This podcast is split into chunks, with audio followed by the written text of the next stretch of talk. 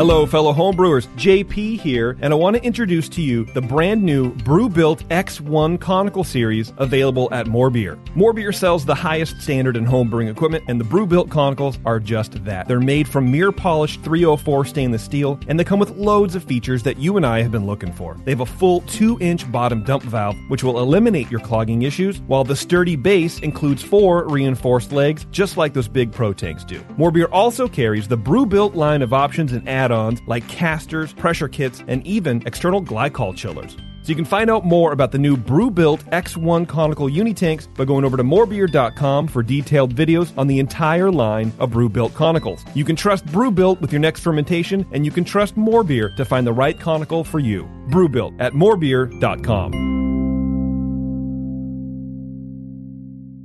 Today's Sunday session is brought to you thanks to the fine folks at More Beer. Visit them right now at morebeer.com.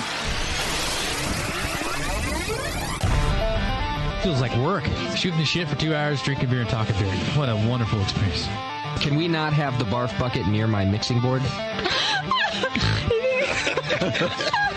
I think everybody could read the book. I knew you were going to use this book as an excuse to quit doing this show. Mrs. Bub, if you want, I can mail you the Bub Timer. Yeah, Newcastle, especially in the can. Have you ever had it in the can? no, I've not had it in the can. Notice I closed my eyes and I concentrated really hard. Now, live from the Brewing Network studios in Northern California, this is the radio program for home brewers, craft brewers, beer lovers, and beer geeks. It's your only source for live beer radio that brings expert brewers together with, well, expert drinkers. This is the radio program with a head on it. This is The Session.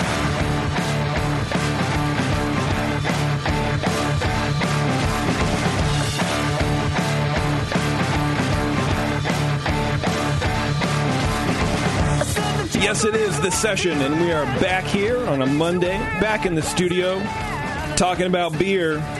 It's hard to get a better life than this, you know what I mean? Is it? I think so. Oh. Other than having to be at a certain place at a certain time. Yeah, easy. yeah, it's easy money, JC. Oh, just talk about beer. Sure, yeah. Yeah. Why not, man? And we're pretty good at it too. Let's not Yeah, you let's know. not sell Wow. ourselves short. Okay. it's, it's- Positive Monday here on the Brewing Network. That's right, Bob. Positive Mondays. Quite the motivational speaker. Yeah, motivational Mondays. I'm getting all so Hashtag. fired up. Oh. I think it will be great. I think we're going to do awesome. And, uh, you know, I think people will love us. Well, that's a high bar to be setting this early in the show. Uh, yeah. The intro music's not even done. No, it's not. All right. And that's the show, everybody. Hey! Have a good Yeah, I'm week. Just kidding. Anyway, uh, this is the session, and we have a, a, a, a pretty awesome show for you. But uh, before we get into all those details, I want to thank More Beer, our fine sponsor. You can go to morebeer.com and get absolutely everything you need to make great beer at home. Yes. Do it. Uh, I went there. I was there. Uh, when the fuck was I there? Friday. I was there Friday to get bottling stuff for my NHC entries, my dominating NHC entries. Your re entry into the world of homebrewing. That's right. I retired. Yes. Um, uh, retired, uh, not champion. Retired loser. Okay. Loser. I right. think I've entered the NHC like five times, and I've made it past the second round. To no, not past the second round. Jesus Christ! Past Wow. The, yeah, Into the second yeah, round. into the Yeah. second round. Past the first round, Got all meta on us. like uh, twice. That's good. That's Hey, good average. It's Yeah. not bad, right? Yeah. I mean, I did it every time. But yeah, two out of five's We not can't bad. all be really good at things. Okay, I yeah. mean, you know what I mean. Then Yeah. it wouldn't be. it would- then- well, then You can't more all have becomes eight an entries either. there's always this year. Right. There's always this year. So I got two entries. I brought Nice. them. Oh. Um, and, uh, And you've got the balls to have us taste them? I do because All right. I'm actually pretty proud of it. Oh. And I'll tell you what. No, I have, that pressure's on me now. Yeah, right. What if I don't like it? now you have to enjoy it. Speaking of balls, I'll be 'Cause it's busting Positive someone that's Monday. Like, That's right. Yeah, you have to give me. Uh, it's great. we'll, we'll go back to the compliment sandwich format. okay, that's great. That's great. And I think it'll I'll be turn mine amazing. back. Um, so I, uh, my problem is though uh, in bottling Oh. because I, I have like a really old counter pressure filler from More Beer. Yeah. Um, but I don't have like I didn't trust it because it literally hasn't been cleaned in like eight years. And you weren't going to do that this weekend. And I wasn't gonna no because I don't know if I could put it back together. Ah, It's yeah. like one of the older ones. Yeah, They've since right. streamlined, Right, right? yeah. They used to have Yeah, a three lot or of four extra- valves on there. Yeah, and like half of it was brass. oh yeah, So this is like the brass version. okay, yeah, Um, so I went and bought a bottle filler. I'm like, I Mm-hmm. could just wedge it in the faucet. It's fine. It's not fine. It doesn't fit. So I, the faucet of what? my kegerator, my tap. Oh, so you were going from a keg through a tap. Yeah. Yeah, hmm, yeah, that's not the best. no, it's going to be Yeah. amazing. Don't worry about it. So I went and um, I had it carbonate like 20 psi for like two Oh, days. that's a little higher than. It's a little higher than, than Yeah. a lot. It, it's like I normally carbonate like 10. Oh. Okay. But for only two days, and then you lower it down. Yeah. it might. Okay. I mean, if it tastes fine. Hey, So what how are did- you going to do? Yeah. So how did it taste uh, off the tap? It tasted fine. It tastes Yeah. a little Yes. Um, overcarbonated. That's a really good question. Did it taste overcarbonated? No, They say ish. taste, they say texture. I- that's how I. Yeah. That's how I carbonate my beers. I pour off a slow pour and then just put it in my mouth and see what it does. Yeah. You know. If he's not shaking it and it's just sitting, at Hmm. I did 20, shake it a couple times. Well, but yeah, only a couple times right at the beginning, and then just let Yeah. it sit. Yeah. Uh, You're probably That's a not. little- You're not running the risk of significantly overcarbonating in just two days. Yeah. at 20 psi. But it, if it's a 10 psi and you put it at 20 for two day, for two days, Mm. and you've got and it's a fairly full cake, I guess it you was- could be you could be up to like 16 or so uh, in two days. I guess it was technically Yeah. three days because I did it Sunday night. Oh, So I it's kegged def- Friday morning. It's definitely ruined. Shit. Well, no, if it didn't taste overcarbonated, Right. No, no, Yeah, I don't. you thi- would taste it. Yeah, I don't Yeah. think it's Well, then fine. overcarbonated. Fine. And the the, how the- did it go into the bottle? well, it, I mean, it So foam or Through not? the spout, it foamed a fuck shoved ton. it- Yeah. So Yeah. like I so I couldn't get the bottle filler into the the faucet. Weird. Which it- right? right. That's not I, what I it's thought for. for sure it would fit. I don't know why in in what plane of So this reality is a filler that connects to your. I was faucet. existing. It's No, it's it's, a not. filler. a filler that you're supposed to slide a piece of vinyl tubing onto. He just Perhaps. shoved in the tap. I tried. Yeah. It gets better. So, in order to make a seal, um, in order to make a seal, I put I, I took some Teflon tape Yeah, from okay. my toolbox, All right. All right. and I gave that fucker about forty turns on the on the thing, Yeah. yeah. wiggled it around in the sanitizer, Give it some girth. Mm-hmm. and shoved its ass up there, and it worked.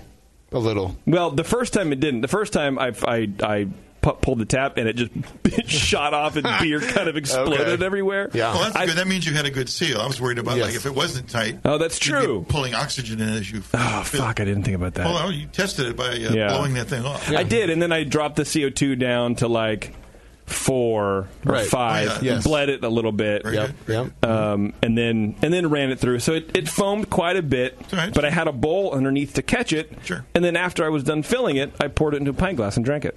Fine. Oh, I think you were going to pour that bucket full into the bottle. No, no, And no, then- no, no, and then no. send it in. I'm not so that you, stupid. So you capped on foam, So I capped but on as you were foam. filling it, Mostly it was, foam. it, it was it just basically into the shoulders of the bottle, maybe, and then you let it kind of rise up to the proper level. Then you stop filling. Yeah, That's fine. I think it's. I, I did. I capped on foam, and a couple times I put the cap on. I had to hold it because it was like, Oh, it's still trying to get Yeah. out of there. yeah. So and if anything, a little overcarbonation would help in that situation Yeah. because you bottling that way, you lose a bit. So Yeah. it's probably going to be a little less carbonated. yeah, I mean, don't get me After wrong. I, that. I I knew that that what I was doing wasn't the most amazing way to bottle. Mm-hmm. Um, but I didn't want to Did you buy any like. extra ones? I did. So th- Good. this is So some of do them. that when you I celebrate bottled an your entire meal. cake. Yeah, right. You When entered you get under your score sheets back, you entered under doze, right? Under Doe. Yes. Yes. Well, it's Club of the Year for sure. Right, Uh, yeah. no, uh, the Brewing Network or Brewing Network cometh. Uh, Oh, is that what it is? Yeah. Oh. I'm with it. Uh, but yes, when I get my score sheets back, I'm going to sit and try to taste it. And it won't, I know it won't be the same beer, but it'll be relatively close, and I can and it'll help me a little bit. Um, but I bottled a case. I bottled half a case of the wow. oatmeal stout, Well, fair. half a case of the the uh, the Grodzitsky. Perfect. And uh, we'll see So what we happens. get to have one tonight. That's great. yeah. Mm-hmm. I, I always bottle a couple extra and at least taste it on judging day. Yeah. So that way you theoretically you might get a, a somewhat representative za- example of what they're tasting. Yeah, and that's what I, I don't know when Judging Day is, but that's what I'm planning on doing. Yeah. I, I shipped them off today. Um, Warren's going to let me use his beer gun, um, but uh, I was like, I'm, I'm I kind of want to bottle these like right now because I need to ship them tomorrow. So, and I Oh. didn't want to learn how to use a new thing, even though I kind of invented my own Oh. thing that sucked. Um, The beer gun is so easy. Well, easier than what I'd. I was. Yes. I was cussing. I was calling myself all kinds of names. And Yeah. Ta- I- every time I was yelling, you could hear the TV in the living room turn up a couple notches louder. Taryn was just like, "I'm just going to turn this up and not Yeah. worry about it." All the cats left the garage. Oh, they were pissed. Everyone was pissed. I was pissed. I was dragging beer everywhere. Uh, it was. It was. Mm. Yeah. It was a nightmare, dude. So when are you going to homebrew next? but I, tomorrow, Okay. I felt like a home brewer again, which is kind of nice because normally I just I, I just keg it and then there you go. But I, I mean, s- somewhere not a home brewer again. That's kind of not really what I meant. But you know, there's there's some level of like home brewing that that most of us keg people don't really experience, which is bottling. Oh, yeah, it's the anymore, worst. right? So. It's the number one reason to stop home. It really is, yeah. Yeah. Uh, You know, I wonder if you surveyed people who exited the No, home like, brewing why'd you industry. stop? I got Why- tired of cleaning bottles. Yeah. yeah. So um, I don't know. It felt uh, it felt good to spray beer everywhere uh, again. Well, and now that you- you're moving, is you're just not going to clean the garage? I'm just, not move going to clean it. houses. Yeah, yeah. Just going to light the thing on fire. So you're going to brew a ton of beer between now and when you move. yeah. Well, and then we were looking at the house uh, or like the model today or yesterday, and uh, the gal's like, "Oh, so if you have an old fridge," I'm like, "Yeah, I got, I got, I have two as Yeah. a matter of fact."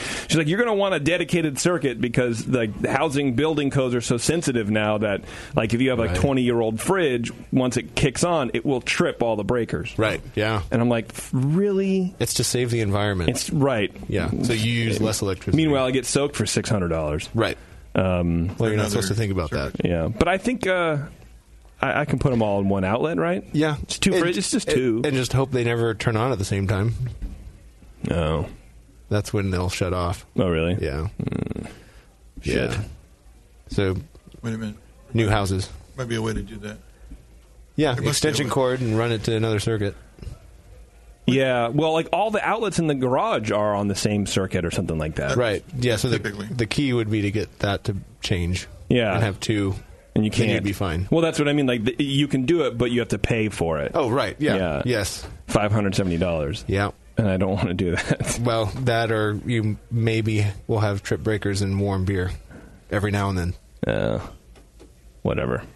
whatever, Warren. Hey, it's your life it is my life. and your garage. Thank you for asking. Uh, let's do some feedback here. Feedback today is brought to you by the Beer Law Center, our good friend John, at the Beer Law Center, uh, working hard for you to make sure that nobody rips you off. Um, you know, because uh, look, getting ripped off is not fun. It's not fun. It's not funny, and it's not fun Unless you're doing the ripping. unless you're doing the ripping, and then you don't want to go up against John from the Beer Law Center. No. Mm-hmm. I'll tell you that right now. Uh, this is from sent from my iPhone. He says, "Hey guys, I love the show, even though I'm an East Coaster and like East Coast IPAs." He says, "To each his own." Anyway, my wife and I are heading to California for a vacation, and I was wondering what breweries you would recommend we try. We'll be, we will be in Irvine, San Diego area. Thanks in advance, and keep up the great work. Well, we don't have an East Coast brewery, so he's SOL. Yeah, so he's fucked, dude. Yeah, the beer's clear here. Let's go back. Sort of. Ish. Well, he depending on didn't where you say go. New England style. He said it's East Coast style. East Coast. Oh. That's true. Yeah, there you go. Yeah, I mean, All right. That Um, brought I it. know there's a couple places in Irvine, uh, or at least in that area. I forget the names. San Diego, of course, Society. Bagby Beer is kind of in that area too. Oceanside, I think, right? Uh, yeah. Mm-hmm. I don't know where Irvine is, so. It's I can't help with uh, just that. south New of York. uh, Anaheim. yeah. Oh, okay. Yeah, it's like 10 minutes south Yeah. of like, Orange and Anaheim. Or is that close to Torrance and where um, Monkish is? I don't know. I know really Chapman Craft is, is, is, Is there? down Okay. Okay. In Orange. Uh, San Diego has like 8 million breweries. I think you're going to be fine. I think Yeah. throw a rock. Um, in San Diego, and you'll hit it. I don't know that much of the, of the Southern California beer scene. I think Yeah. the Brew Guru app would probably help. Oh, The also. Brew right, Guru yes. app. Bev, wow, Wow. look at you. Yeah. I think Ballast Point's down there, right? I think, s- well, no, they're in Mexico. Oh, okay. Oh, Farther south. Yeah. Okay. Um, Uh, the Brew Stone. Guru. Hey, sent from my iPhone, Beverly just brought up the Brew, the Brew Guru app. It's free from the American Homebrewers Association. It delivers sage brewing knowledge and money saving deals at breweries. Um, so basically, you download this app, and it will give you not only articles from Zymergy, but it'll let you know what breweries are around you, dude, and if they offer a discount or not. So you can use your AHA discount. So check them out. Uh, download the free Brew Guru app sent from my iPhone, and um, have a good time. Yeah, I'm sorry, dude. I don't know, but definitely go to Society. Hit those guys up because they're really ugly. Actually, there's a cool place to eat in San Diego called um, Sausage and Meat. I think is what it's called. Oh, Is that what it was called? Yeah. That place was awesome. It was really good. It has a great beer selection and tons of weird sausage, and their food was delicious. yeah. and we went even there twice. a, uh, spirit selection too. yeah, yeah, yeah. They had a it good was cocktail really menu good. too. Mm-hmm. Yeah. If you find a place that serves meat and liquor, yeah. go to that place. Well, and also if they differentiate between sausage and meat, oh, right. Yeah. you gotta love that. Uh, this is from uh, Jason in Gilroy. He says, "Hey, fuckwads." I just wanted to say that Julian's interview was one of the best in the history of the BN, Shades of Peter from Alesmith back in 2006. Um, I don't even remember 2006, so got, good on you, dude. I feel like Shades of Peter should be a beer from Alesmith. I think it should be. Uh, Fifty Shades of Peter. Uh, he holds back nothing, and he comes off much better than those who keep secrets. In your pre interviews, you should emphasize how important and meaningful the sharing of knowledge is. Any brewer who withholds ingredients or techniques for fear of losing a competitive edge or market share is a fucking idiot, and they look silly for it. Um, yeah. Uh, also, try to remember to ask for a recipe that homebrewers can use. In your early years, you were much better about this. Yeah, you're right. I don't know what to say. I think it's just I don't know. We used to do it a lot, and then and then we kind of either forgot or got shut down or both. And then it was kind of hard because the brewer doesn't have their logs with them, and they're not prepared, or uh, it's from memory, and it just is kind of weird. So, um, but I think you're the first person that I know about who's asked to bring it back. So maybe we'll do that. Yeah. Maybe That we'll, would take some uh, planning ahead of time. that really would. Uh, thank you for all you do. I just signed up to be a recurring donor to avoid just getting just giving a verbal tip. Oh, I get it. Like a compliment is a verbal tip. Oh. Well, thank you. I'm not down with the, the Gilroy lingo, Jason, but I appreciate it, man. Thank you for the nice words. Um, the last one is from Matt. He says, "Hi, JP, Tasty Bevo, maybe Doc. Oh, and I guess Beardy." I got a new fancy conical fermenter and I was just wondering about if and when I should dump the trube. I figure it's a feature of the thingy I spent a lot of money on, so I might as well give it a try. What do you suggest? Does it even matter? Yes. But it depends. It depends on what style of beer you're brewing. To me, mm-hmm. I got into. I'm new to a, a small homebrew conical, relatively, and so I was trying it uh, very frequently. And in, in ales and stuff like that, if you're not doing a ton of hops, Yeah. I don't think it's necessarily that important to do. Okay. I would say if you're doing something that has a lot of, like if you're going to do a lot of dry hopping or even a lot of hops in the kettle and some of that makes it through, it'd be worth doing um, after primary fermentation's done. And then if you're doing something where you're lagering or there's long term storage, Yeah. dumping off periodically during the, the storage phase is worthwhile just to prevent autolysis and stuff like that Um, Okay. but you're not going to get a ton. It's- It's real easy to punch through the bottom with an inch and a half valve um, on it at, with a ten gallon amount of yeast sitting in the bottom. What do you mean punch through the bottom? Like if, if you just open that valve too quickly, Yeah. you'll just knock out the slug that's sitting right above Oh, the valve right. and leave what's kind of piled up at the edges of the cone. So okay, you so want do it gradually. yeah, crack it very slowly. And All just kind of keep an eye on the consistency of what's coming out. What do you do dumping your trube, Tasty? Same thing? Well, I, I, Treat it I do a slowly? unitank. Well, what I typically do, and uh, it's probably uh, it's become part of my process actually. To uh, I don't pitch till the next day. Yeah. So the uh, the trube that would come from the, anything that would come from the kettle uh, is already settled in the bottom. So before I pitch my yeast, I dump all that. Mm-hmm. okay. Of course, that is kind of a loose, uh, not very well formed, but you just kind of go by color. Yeah. Mm-hmm. you know, and, and then uh, I make I make like an extra half a gallon or maybe even a gallon more of wort just for that drop. Okay, I so you, don't feel you I account don't go for like, it. oh man, I'm gonna look, you know I take a gallon jug down there and hook it up to the bottom of uh, of my conical and uh, just you know let it go. I don't Okay. care how if I do extra or not. Yeah. because my pitch is really made for the for the net. Uh, Wort that's there, Right, Af- right, But right. after that, the only time I'll, I'll drop uh, trube is when uh, I go to uh, dry hop. I'll drop dead yeast and stuff like that. Okay. All right. Sounds good. Yeah, I really. Of course, on loggers, I had to you definitely have to wait overnight before I pitch because it's not because I pitch cold. Yeah. and that's when I really like the idea of doing it the most because it, and actually because they it, it's cold overnight. It's like 50, 50 degrees in the morning. Uh, it is sort of more compact and more of it there. Mm-hmm. And I'm glad to get that out of a logger because a logger you know, has typically fewer places for us- the effects of croup to hide. Yeah. Okay. We need some in there for the yeast health, but that you can You're probably fine. just what sticks on the sides uh, would be plenty for that. Yeah. Okay. Um, yeah, I guess I do the same thing. I've just I you know pretty much all I would when I used the conical I would dump before I kegged. Yeah. I'd pull some out, uh, you know, cold crash it, and then um, you know after it stopped fermenting, I would drop some of that out too. But maybe I did it too soon because I just like fucking with shit. You know what I mean? I, just, I like watching the, the Play-Doh kind of ooze out of the hole kind of thing. You know what I mean? And it Sure. just it felt cool. I felt like a brewer. Well, it's hard to do it too soon. Once your yeast Yeah. is active fermentation, you have enough yeast in suspension to, to do the beer. You don't need anything that is on the bottom waiting to come in. Yeah. You can drop all that early on if you want. Yeah. Okay. Well, that sounds great. I hope that helped, uh, whatever your name was. I appreciate that. Your email is very important to us. Yes, th- thank you very much. Uh, today on the show, we have Mike from Full Circle Brewing up in Fresno. Um, and he brought three beers. Uh, he brought some growlers for us to try. So we're gonna we're gonna get in with Mike here in a little bit. We do have a Twitter game. Oh, okay. Warren sent me a note, but then I had to explain the pause. So now I'm just saying that you sent me a It note. would have been so much better. it would have been better. It definitely would have been better. But that was my But now fault. it's fine. Warren, why are you calling me? I didn't. You're calling me right now. Oh. hello. To tell- Hey, Jason. yeah, Uh, let's do the Twitter game after the break. who is this? This is Warren.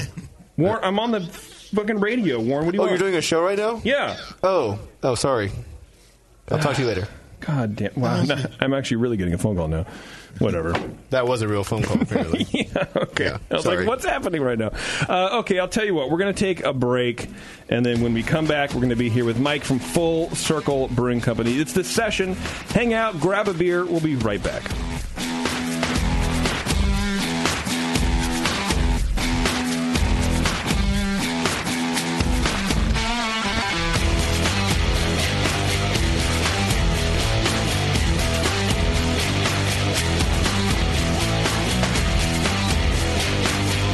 You're listening to the Brewcasters. Brewcasters on the Brewing Network.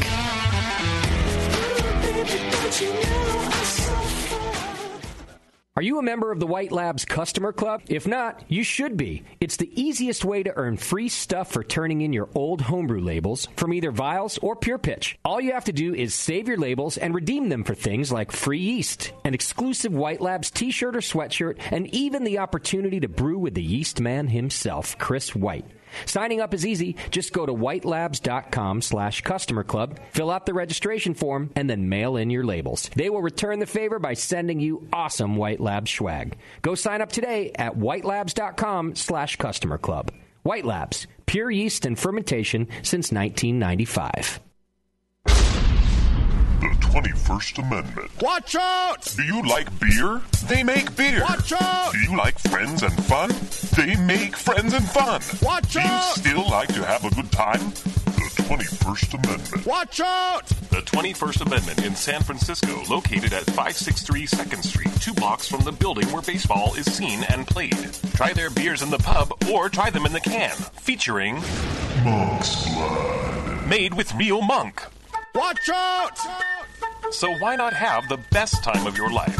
Go to the 21A and Sean O'Sullivan will personally greet you with a can of Monk's Blood. The 21st Amendment. Watch out! This advertisement is not in any way affiliated nor associated with the 21st Amendment Bar and Pub, nor its subsidiaries or affiliates. This telecast is not copywritten by the 21st Amendment for the private use of the Brewing Network. Any use of this telecast without Jamil Zanishev's consent is prohibited. Suck it, JP. Brewing great beer is a process of continuous learning, and the best books on every aspect of brewing can be found at Brewers Publications, with more than 50 awesome titles like Modern Homebrew Recipes by Gordon Strong, Designing Great Beers, The Ultimate Guide to Brewing Classic Beer Styles by Ray Daniels, American Sour Beers, Innovative Techniques for Mixed Fermentations by Michael Tonsmeyer, For the Love of Hops, The Practical Guide to Aroma, Bitterness, and the Culture of Hops by Stan Hieronymus, and Radical Brewing Recipes, Tales, and World Altering Meditations in a Glass by Randy Mosher, plus many, many more. These are the books and the authors with the knowledge to push your brewing farther than you thought possible. And you'll find them all at fine homebrew and book retailers everywhere. And visit the website at brewerspublications.com. Brewers Publications, all the best on beer and brewing. Since the first time the Brewing Network microphones turned on, More Beer was behind it. More Beer sponsors the programming on the BN because, like you, they love brewing, and like the Brewing Network, they love sharing their knowledge. Morebeer.com isn't just a website to place your next equipment or ingredient order. Morebeer.com also gives you access to free beer information that will make you a better brewer. Go to morebeer.com and click into the Learning Center. You'll find podcasts, technical facts, video tutorials, and more, including access to The Buzz, More Beer's social network of more than 5,000 members. And some of them might even be crazier about beer than you are. Get over to morebeer.com today and take advantage of The Buzz, the forum, the Learning Center, and make sure you're signed up to receive the newest More Beer catalog. More Beer, bringing you absolutely everything for beer making. Marin Brewing Company in Northern California has been making award winning beers for more than 25 freaking years. Today, I want to tell you about their new 12 ounce cans of Mount Tam Pale Ale. The good stuff.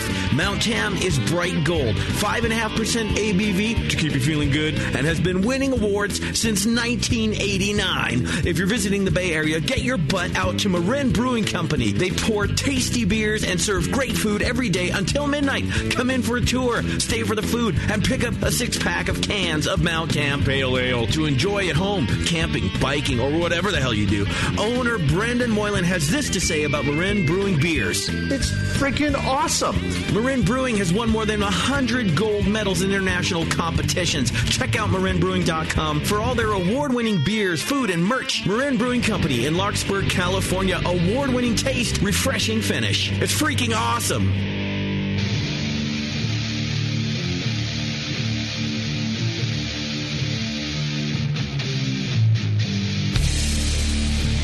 This is Corey King from Side Project Brewing, and you're listening to The Session on the Brewing Network.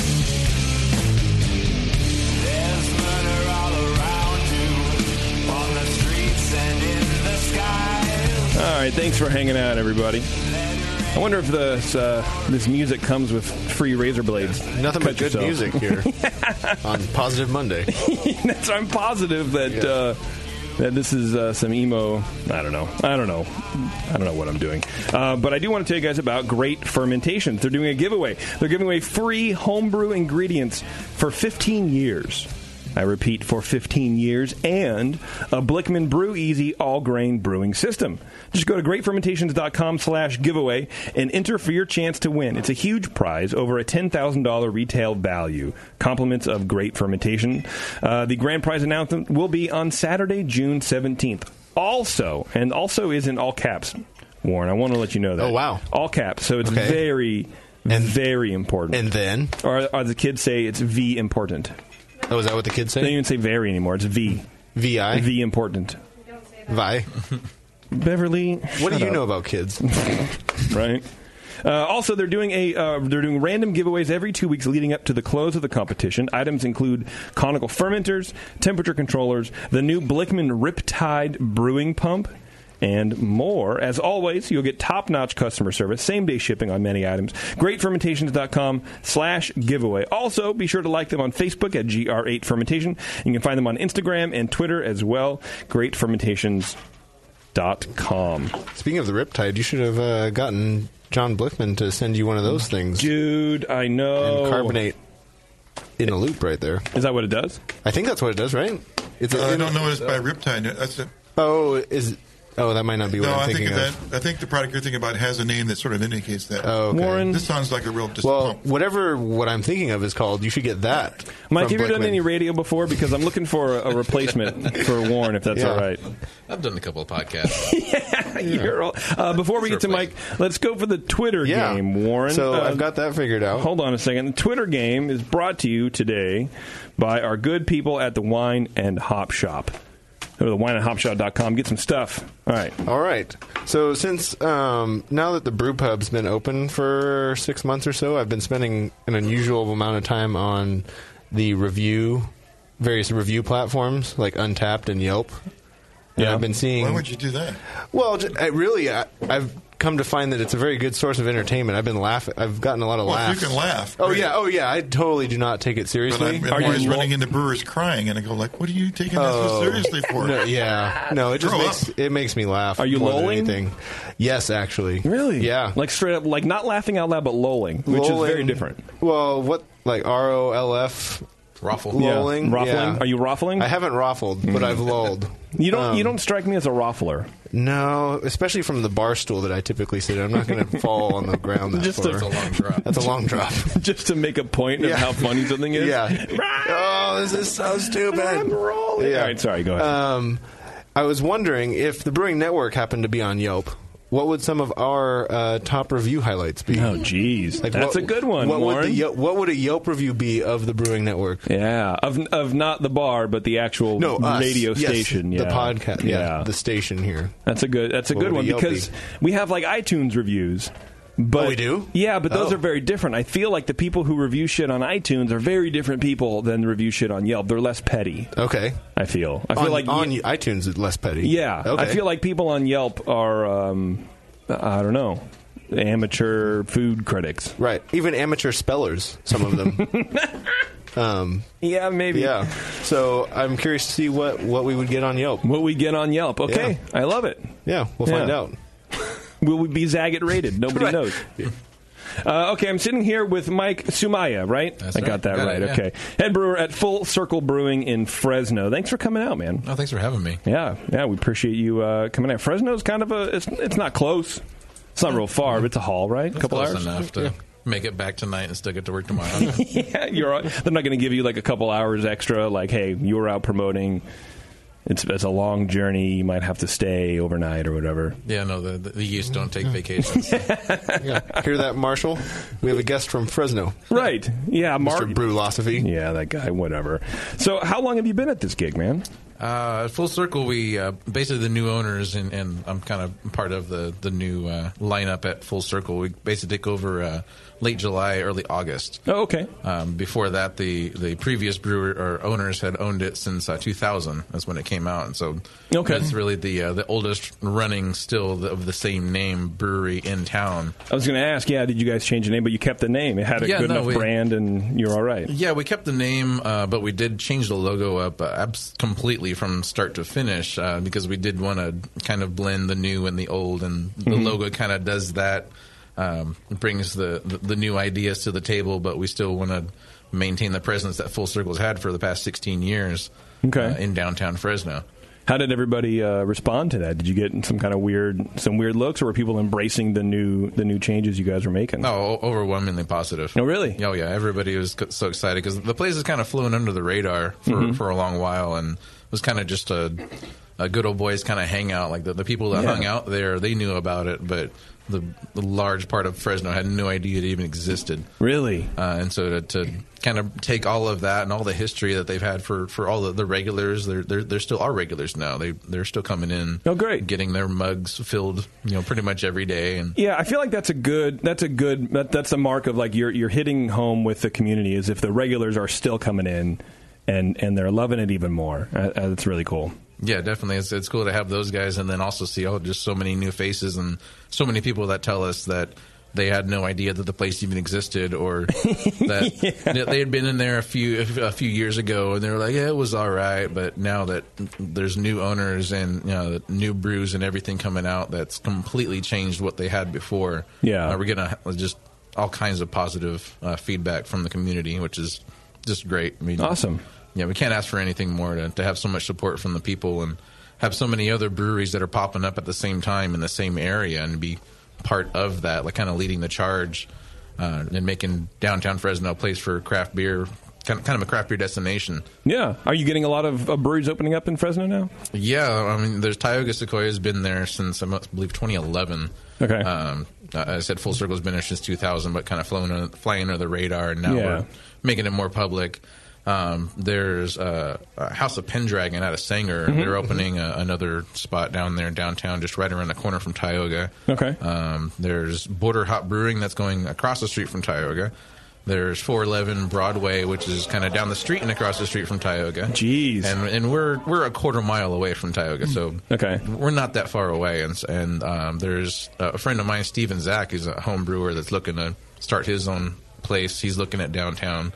There's a whole lot of momentum Wow. behind downtown to really make it a like I said, a craft beer destination. Where before there was Tioga and Full Circle, and Full Circle was kind of not really anything worth Just going hanging to. out. Yeah, yeah. And so to go from two breweries downtown to almost half a dozen in really just a, a the next year a lot of these guys are planning on opening up it's it's really there's a lot of like i said a lot of momentum behind downtown how big is the downtown area um, in, in what way Uh, like I don't like block how like many blocks long or whatever. You know what I mean? Like like I'm trying to figure out the radius that you guys are all fitting into. Uh, uh, they're all all the breweries are going into a, a walking distance kind of area um, Okay. like within a mile of Okay, just kind of radius i guess That's really cool. I, I that's I like I like hearing that uh, for some reason. I yeah. don't know why. And downtown Fresno Makes has me feel been, good. been kind of struggling to find its place to there's been a lot of people behind revitalizing downtown Fresno because it's really kind of lagged behind a lot of other big cities in Fresno and you know, we're Yeah. the fifth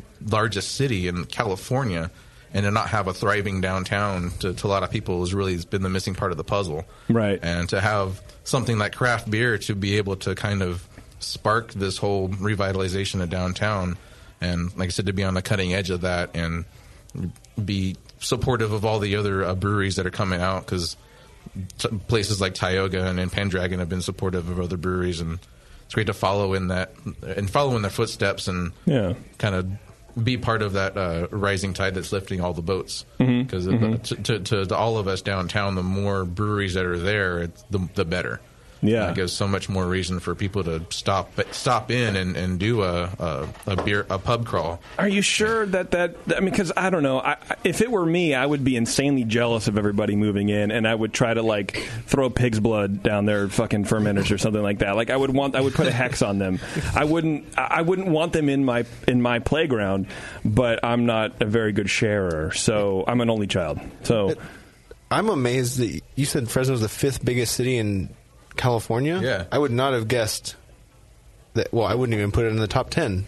of Yeah, I the don't know cities much I would about have guessed. Fresno, yeah. yeah it's kind of flyover country so as far if- as california goes but- if it's the fifth biggest, Right. they could probably afford to have a few more than six breweries. Yeah, and I mean, like look that at San they're- Diego. Right. Yeah, uh, I like Way that too they're many. that they're that they're walking distance area. I mean, you guys Yeah. are going to have some great beer tourism. I mean, it sounds like you you probably already do, but that's only going to grow and grow. Yeah, that's that's the main thing is Yeah. just getting that beer tourism going because that's just only gonna help downtown.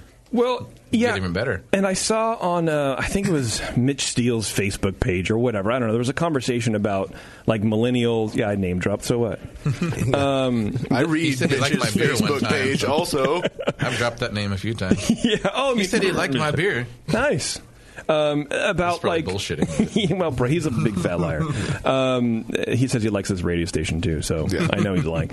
Um, uh, we were talking about um, um, like m- target millennials and and how uh, targeting millennials for breweries is kind of different than it used to be for like uh, baby boomers or Gen X or whatever, because millennials are kind of they're not brand specific anymore. They're kind of they kind of embrace a few brands at a time, and so you get that kind of you know they jump between three or four brands. Where I think in the '90s or 2000s maybe Tasty when you know uh, Well, there aren't that many options. now there's so many options. You're weren't- almost forced to. yeah, and so you b- right right and like Every week there's a brand new brewery that you want to love, so you can't. Yeah. You know, so you- And I think it was easier in, in the early 2000s, late 90s to target people and, you know, that's my brand. Yeah, But now you don't. with Sierra or Stone or something. Nobody says that anymore. Nobody says it. They go, "Oh, I love field work, and I love Gilman, and I love uh, you know Sierra Nevada, and I love the." And you don't have one person. So I, I think places like that, like a beer destination, friggin' bullseye. Well, you can try the is two great. guys, and you can go out to Togue at the same time. and it's okay. You're not cheating on anybody. I mean, maybe you are. I don't know. How did you get? How did you get this gig? Were you you were a home brewer first, right? Yeah, so started off home brewing and doing that for really not too long, and just finding I just had a, a knack for it. I've always been pretty good at science and chemistry and all that stuff. And I Ah, suck at it. That's basically what beer is. is As I tell people, it's organic biochemistry. And Yeah. See, I'm already lost. I don't even know what that means. Yeah, it's too many syllables. Big word. yeah, I can't do it. I can't do it. I say it's contrude, controlled food spoilage because you're adding fungus to sugary liquid. They're like, look at oh, it, yeah. I don't want any more of this. So you so w- were you like winning awards, or did you even not go that route? People just liked your beer. Yeah, it was, it was Or more both. of just I was in the position to like I, I want to actually do this for a living. Uh, Yeah. it wasn't like so, some of the guys out there. They got really well paying jobs, and to leave that to go to Like not en- make engineers anything, and shit, yeah. yeah. Uh, I didn't really have that, and so it was kind of a, a bit of a freedom to be able to be like, "Yo, this is really freaking cool," and I've I've got a pretty pretty decent talent at it, and might as well try to get my foot in the door and yeah. applied to a lot of different places and just happened to be in the right place, at the right time, knowing the right people to get in at Riley's Brewing out in Madeira. Okay. Um, and started out as a sales rep for them and kept bringing them my home brews and, and you know this is the kind of stuff we need to be doing. We need to shake it up because they hadn't really had anything new for a couple of years by the time I'd taken sales position. Like what? What were you bringing them that they weren't that they weren't doing? uh, pretty much anything that was out of the ordinary because they had the uh, pa- uh, English pale ale, they had a blonde ale, they had an IPA. It was just kind of the, the standard offerings, Okay. which you know, 20 years ago it might have been okay to get Yeah. by with that, but now That like, sounds like a perfect late '90s target. yeah, and- And so now it's like there's uh, so many other brands out there that you have to stay relevant and kept bringing in just, just anything out of the ordinary. Um, you know, mostly IPAs. I'm a hothead, and so I love that. Uh, but kind of bringing their, their IPAs to you know modern times uh, Yeah. about how much we're hopping and, and what kinds of hops we're using. Yeah. Uh, but then also just doing you know seasonal releases that before that at that point they they hadn't really done that. They did one dark ale for for fall winter seasonal. And that was pretty much it. Okay. Um, so was it also stuff that you were seeing kind of in the marketplace that you're like, hey, people are asking for these certain styles of beers or whatever? Yeah, because I've always kind of seen myself as yeah, I'm, I'm in the industry, but I'm still a consumer, and I Yeah. still see stuff from the other side of the bar of the stuff that I just want from breweries, that- you know, s- stuff that I expect out of modern breweries, and Yeah. so it's a lot of that. Um, and eventually, they they moved me uh, into uh, assistant brewer in, in the brewery, um, and had somebody else do the sales, which to me was was a good thing because. I only really took the sales job just to get my foot in the door. I really, it's, it's not my yeah, not my forte, but being in the in the, the in the back in the brewery where nobody sees me or talks to me, that that's where I, I really shine. That's where you thrive. yeah, the With no brewery interaction. troll. Yeah, yeah. just leave me for- alone. for sure. And uh, and you were able to, to kind of uh, uh, you know exert your influence over the, the beer styles and the recipes and, and Yeah, pretty hand much. a little bit. Yeah, pretty much all the new stuff that they came out was it was either completely me or mostly me with the, the head brewer kind of putting his two cents in there, but he was Mhm. kind of a just kind of coast. Just you know, I like English styles, and you know that that's cool to a certain point, but just being on the West Coast. You know, you'd put out a pale ale. People expect a West Coast pale ale. Yeah, and our pale ale over there at Riley's was English, and so it's just n- not not quite what people are looking for these days anymore. Um, and just kept coming to them with that that you know we need to do some some new stuff. So we did a um, we took their their blonde ale and added pineapple and mango to it and made it something completely different than whatever it was before. People really loved that. Uh, did a milk stout, an imperial stout, a uh, Irish red, uh, lots of different stuff that previously never done. Yeah, and, and, and, and uh, stuff that seems like a no brainer to any. I mean, you go to any brewery's website, and at least one of those styles is going to probably be on the menu at some point. Yeah. You know, at least uh, with a seasonal or something like that. Like everybody and their mom has done a, an Irish red ale, right? Yeah, it wasn't even that that Yeah. super experimental, even though that's really where I was trying to pull them to. Is that Mm-hmm. that's really where I come from. Um, so after uh, a couple of years doing that with Riley's, uh, was really just looking to, to do something really smaller. Mm-hmm. Um, they have a 20 barrel brew house over there with 40 barrel fermenters. Wow. So they're do, you know, doing double batches a lot of times.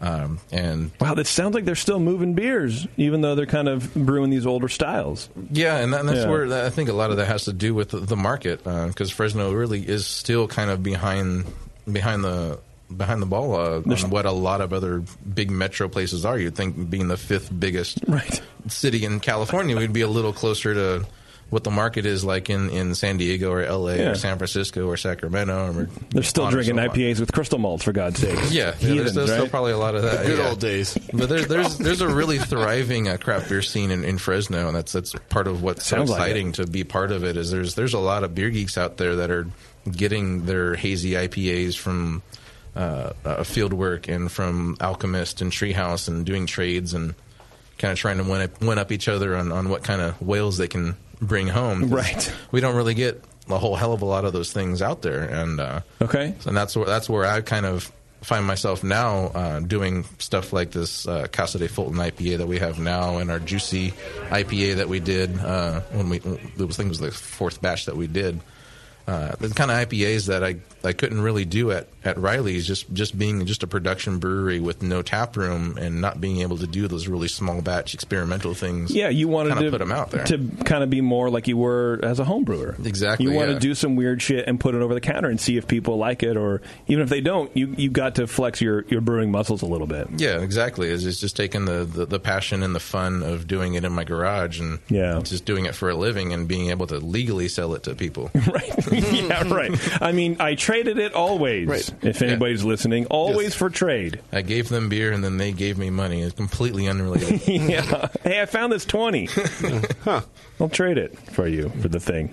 So yeah, I, I found uh, on there, there's a uh, Central Valley craft beer drinkers Facebook group that there's, there's a, a couple th- few thousand subscribers on that, and just one day I happened to see uh, uh, somebody somebody I, I had never seen on that group. Like I, you know, I'm pretty familiar with the people that regularly post on there. Just also just some stranger. Hey, anybody looking for a head brewer position? Let me know.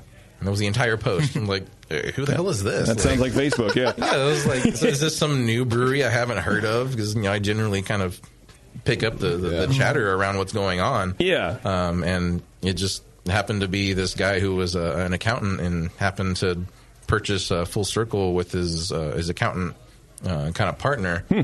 Um, and that- that's where it got started. There is meeting up with them and seeing what they were they were going with and like I said, I had no idea what brewery he was associated with, and and he told me, oh, it was full, full circle, full circle brewing. Yeah, I was like, you know what you're getting in, into, right? Because the full, full circle, like Did you all the tell him guys. that? Oh yeah, I Okay, mean, I'm, good. I'm very much upfront with them. Yeah. Um, th- I mean, uh, to completely honest, the place has not had that best of reputation the past few years. It had a really good reputation back in the early 2000s. They switched brewers, and the quality of the beer was really hit or miss. And that was the most consistent thing that we heard was that it was really inconsistent. And going through before I really signed on with them, just going through the brew house and just saying, nope, nope, nope, nope, nope, nope. This is all wrong.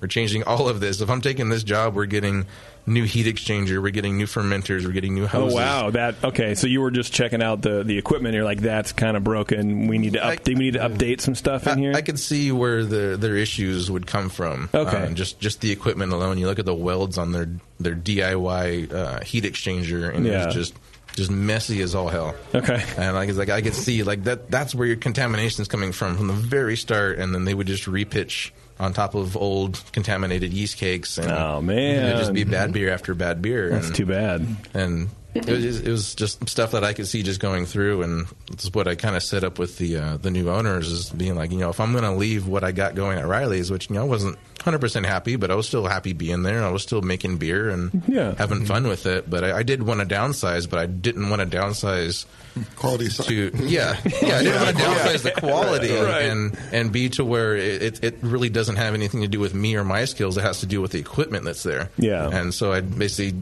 set it up with them as like, you know, we're going to need all this new cold side stuff, and that's what they they got for me to where if a batch comes screwed up, that's my fault.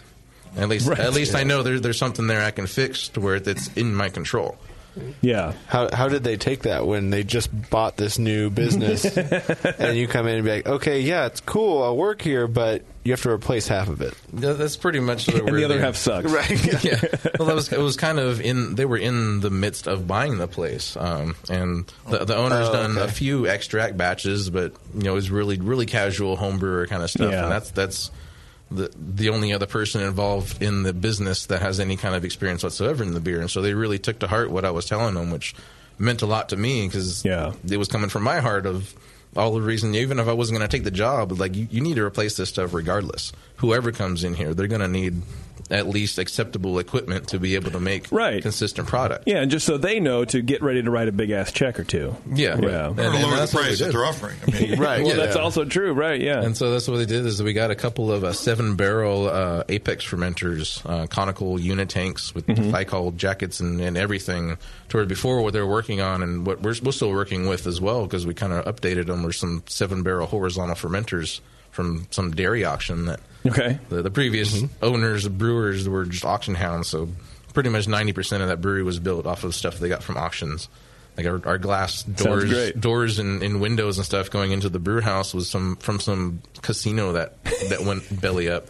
And they just happened to just jump on it and you know five hundred bucks, and there's this whole glass uh, window Wow. and door set up. to- Think of how many sad, broke eyes have stared out those windows. Defeated people pushed through those doors. Yeah. These dairy tanks, I assume they weren't jacketed? No, they're not jacketed. Uh, they're really, really thin steel, um, to where one of them actually is got some pretty good dents on the uh, the end from. Oh wow! Just crashing it and just the the the, the, the, you know, the Oh, like it'll com- it's like compressing, like Right, folding in yeah. on itself. Yeah, Really? and there were some of them where the, I guess they were transferring the beer out of, and they forgot to open the uh, the CO two in, and they Oh, were just yeah. sucking the beer out, and just started kind of imploding the tanks. Oh. And, Oh. So they, they, Which happens. Yeah. yeah. Does it? Yeah, I've seen Apparently it it happen a does. couple of times. I've seen it on YouTube sometimes. Yeah, yeah, those are always the best, man. I just look at those people and I'm like, God, I'm glad I never tried to do that shit because that would be Glad I'm me Uh, not them. on a consistent basis. I Yeah. would have done it more, more, more times than just that. Yeah, there, there's been some times where I, I try to maintain pressure on it while I'm while I'm crashing it, but there's been some times where you know overnight, you know, it crashes another few degrees, and I'm running CO2 in there and just Oh, you can hear it like yeah, expanding just, again, just the middle just popping back out, and just I'm I'm hiding behind like three fermenters, just waiting for it Oh, to man. explode. Uh, so if it's that thin a metal, how much? What kind of pressure do you put on it? I've been trying to just keep positive. Uh, I still keep the, the blow off going into a bucket, and I just Okay. run the CO2 in there until it starts bubbling, and then Okay. shut it off and Mhm. Yeah. try to go in there every few hours and just make sure it's at least positive. Okay, Uh, so at just least enough they- to not collapse. yeah, basically. Okay, Yeah, just just right in that, that thin line. That's Uh, crazy. But yeah, that's just in, in a little cold box that I had to upgrade the the, the uh, insulation on that because they just had one inch thick of uh, foam insulation, and it's like, yeah, that's not going to work. So I beefed it up to four inches all around, put a, a cool bot with an AC unit in there, and Mhm, it okay. actually it actually gets the gets the beer down to about thirty eight, which I was surprised that it, they actually got it below forty. Well, that's cool. Uh, Even in but, a uh, Fresno summer. Yeah, I was going to uh, say it has not been the summer since we've used it yet. So Oh, okay. yeah, I, d- I don't have much faith in the, the summertime that it's going to get that cold. But that's why we just got another seven barrel and a fifteen barrel conical. So now we got three seven barrel conicals, a fifteen barrel conical, and those two uh, horizontal seven barrel fermenters. Nice. So we've got almost f- fifty barrels worth of fermentation space. Yeah. Uh, just got a couple of pallets worth of kegs to have somewhere to put them in there because we only got six serving tanks that we feed the, the taps directly from. And so if, if all those tanks are full, I've got all these batches of beer. They got to go somewhere. So we've got Yeah. another additional cold box. We've got some more kegs. And it's just almost every other week we're making some other big purchase and just keep going up and up. Great. Nice. Nice. The, the reception that we've had locally with the, the community and, and the amount of beer that we're selling. It's got to be good. It's all been up, up and up, and Yeah. it's- And I keep telling them like this. This is the slow part of the year. This is the slow part of the season. It's only going to get worse when it gets into summer. And right, I'm not sure how I'm going to be able to keep up. Just with how it's been so far during the cold time. Yeah, when when it warms up and gets to 100 plus, you know, t- typical Fresno summers. Right, There's right. going to be a hell of a lot more people, uh, a lot more thirsty people in there. Well, that's a good problem to have, man. That's Yeah. great. And so we got Problem those 15. nonetheless. Is there any uh, extra capacity around the area that you could maybe have, like a flagship beer uh, contract brewed to, to help you out there? Uh, I'm not sure about i- i- immediately in Fresno. I know that uh, Tembler is, is contract brewing for Tioga's Golden 99 because they can't keep up with that. So you think is it's the way so they're wow. doing. Sure. Um, so I think if if they're contract brewing out to Tembler, then we would have to do the same because obviously Tioga doesn't have the capacity. And well, it goes up and down. Sometimes they might because you you have, you, have Yeah. you need a smaller quantity. Right, You don't need yeah. a big batch. 'cause Yeah, um, the, talking with the owner. Uh, and right right now, it's just in, in draft. You know, in growlers, uh, half growlers. That's, that's about all we got right now. You don't have any distribution into, into, into taps elsewhere in the area, or Uh, we do have uh, a sales guy, Skip, that's doing uh, the the outside sales Oh. for us to get kegs in there. Um, but right as at this at this point, we're not packaging into cans or bottles. Right. Um, but just talking with Arthur, the owner, this morning, he seems to be he seems to have a set his heart set on uh, doing cans and only cans. Yeah, and that's part of Hmm. That's the what big I've- thing, man. That's what I've been trying to convince him is that it's kind of the the new thing. Um, Yeah. Yeah. And i- in the valley, y- you talk to the big distributors; they say the cans really don't move. Uh, but I think a part of it has to be with Fresno is still a little bit behind the curve and, and hasn't really picked up on how craft beer is doing well in cans now.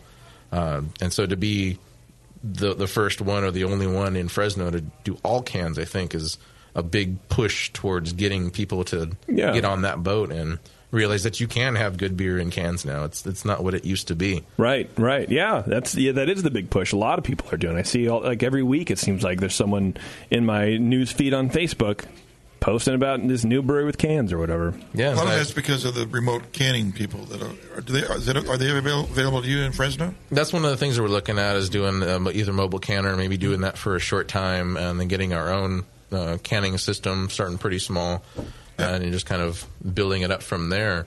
Um, one of the things that the owner was telling me is, as he's looking on on Pro Brewer for looking for used can systems.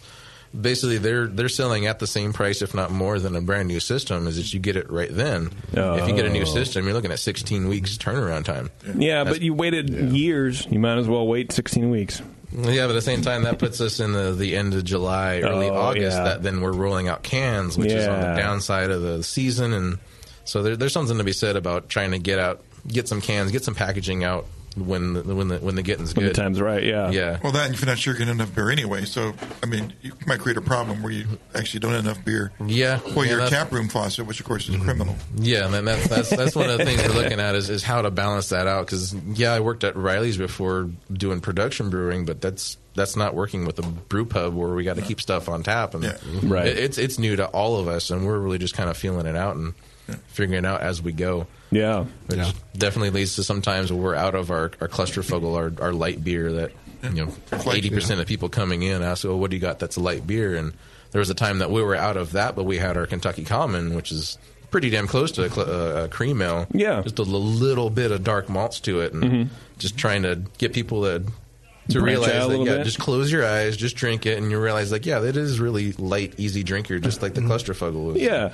there's a lot of that that I really enjoy is educating the, the people out there and bringing those those people who would never have even listened to this podcast still be able to enjoy all these beers that I'm putting out that yeah. people who do listen to the podcast can also enjoy and being able to get both of those demographics uh, is is pretty important to us because again that we don't have this huge craft beer scene there to draw off of all the- for the sure. craft beer Yeah, people. yeah, you have to throw the knowledge out. Yeah. And Yep, yep, get everybody yep. in your bucket. Speaking of uh, things uh, that people enjoy, uh, the beer in front of us is my nemesis. Um, is a, it's a cloudy IPA. And you, I see in the notes that you are you love this beer. You love the style. Like you're you're for it. Yeah, you're ready. You're ready for it. You Hear love that, it. East Coast? yeah, Hear all you complainers? We finally have someone. So we, We're drinking one. We're drinking one. We kind of, I, I kind of bash it. Warren and I make fun of it a little bit. Um, what do you love about the the New England IPAs? Because Uh, I, I just don't get. For me, it's a visual thing. Um, if I can close my eyes and, and drink it, I would probably really like it. But for me, it's the it's the cloudiness, orange juice kind of thing. Um, that it's it doesn't agree with me.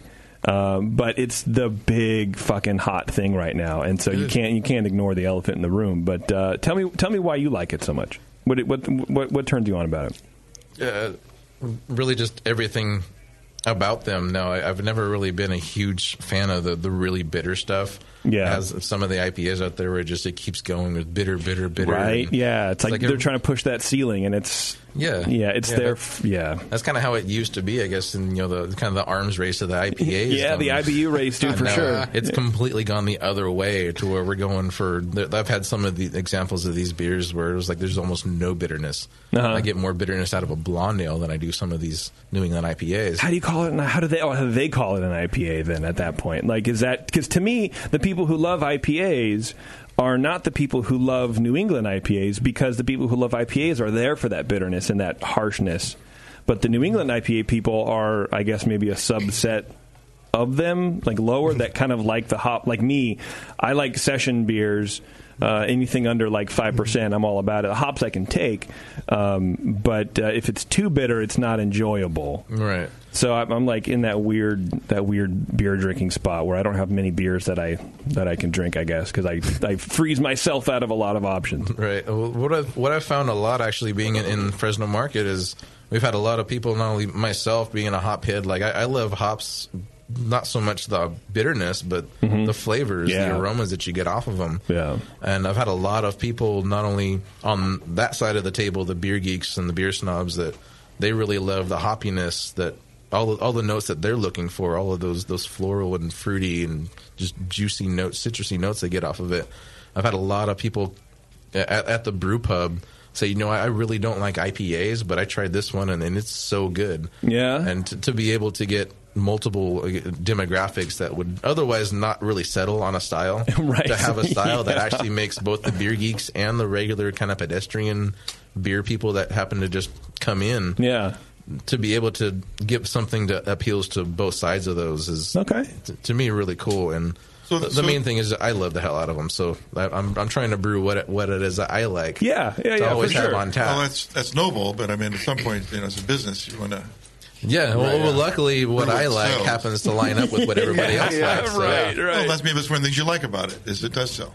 Yeah, yeah, Yeah. It, it, it, it sells, and, and not only it sells, it's it's actually gotten us out there the, the Oh, juicy a IPA little bit of like that a- we've had, like a brand leader, like a yeah, and, and mainly just because I think it did come out of left field so much because Yeah. Full Circle's been not been known for anything Yeah, like this is a that, little too anything edgy for cutting them. edge. Yeah. They've been very traditional, doing you know an, an old London porter or Mm. doing a you know traditional uh, cream ale, something like that. But yeah, we do some of that.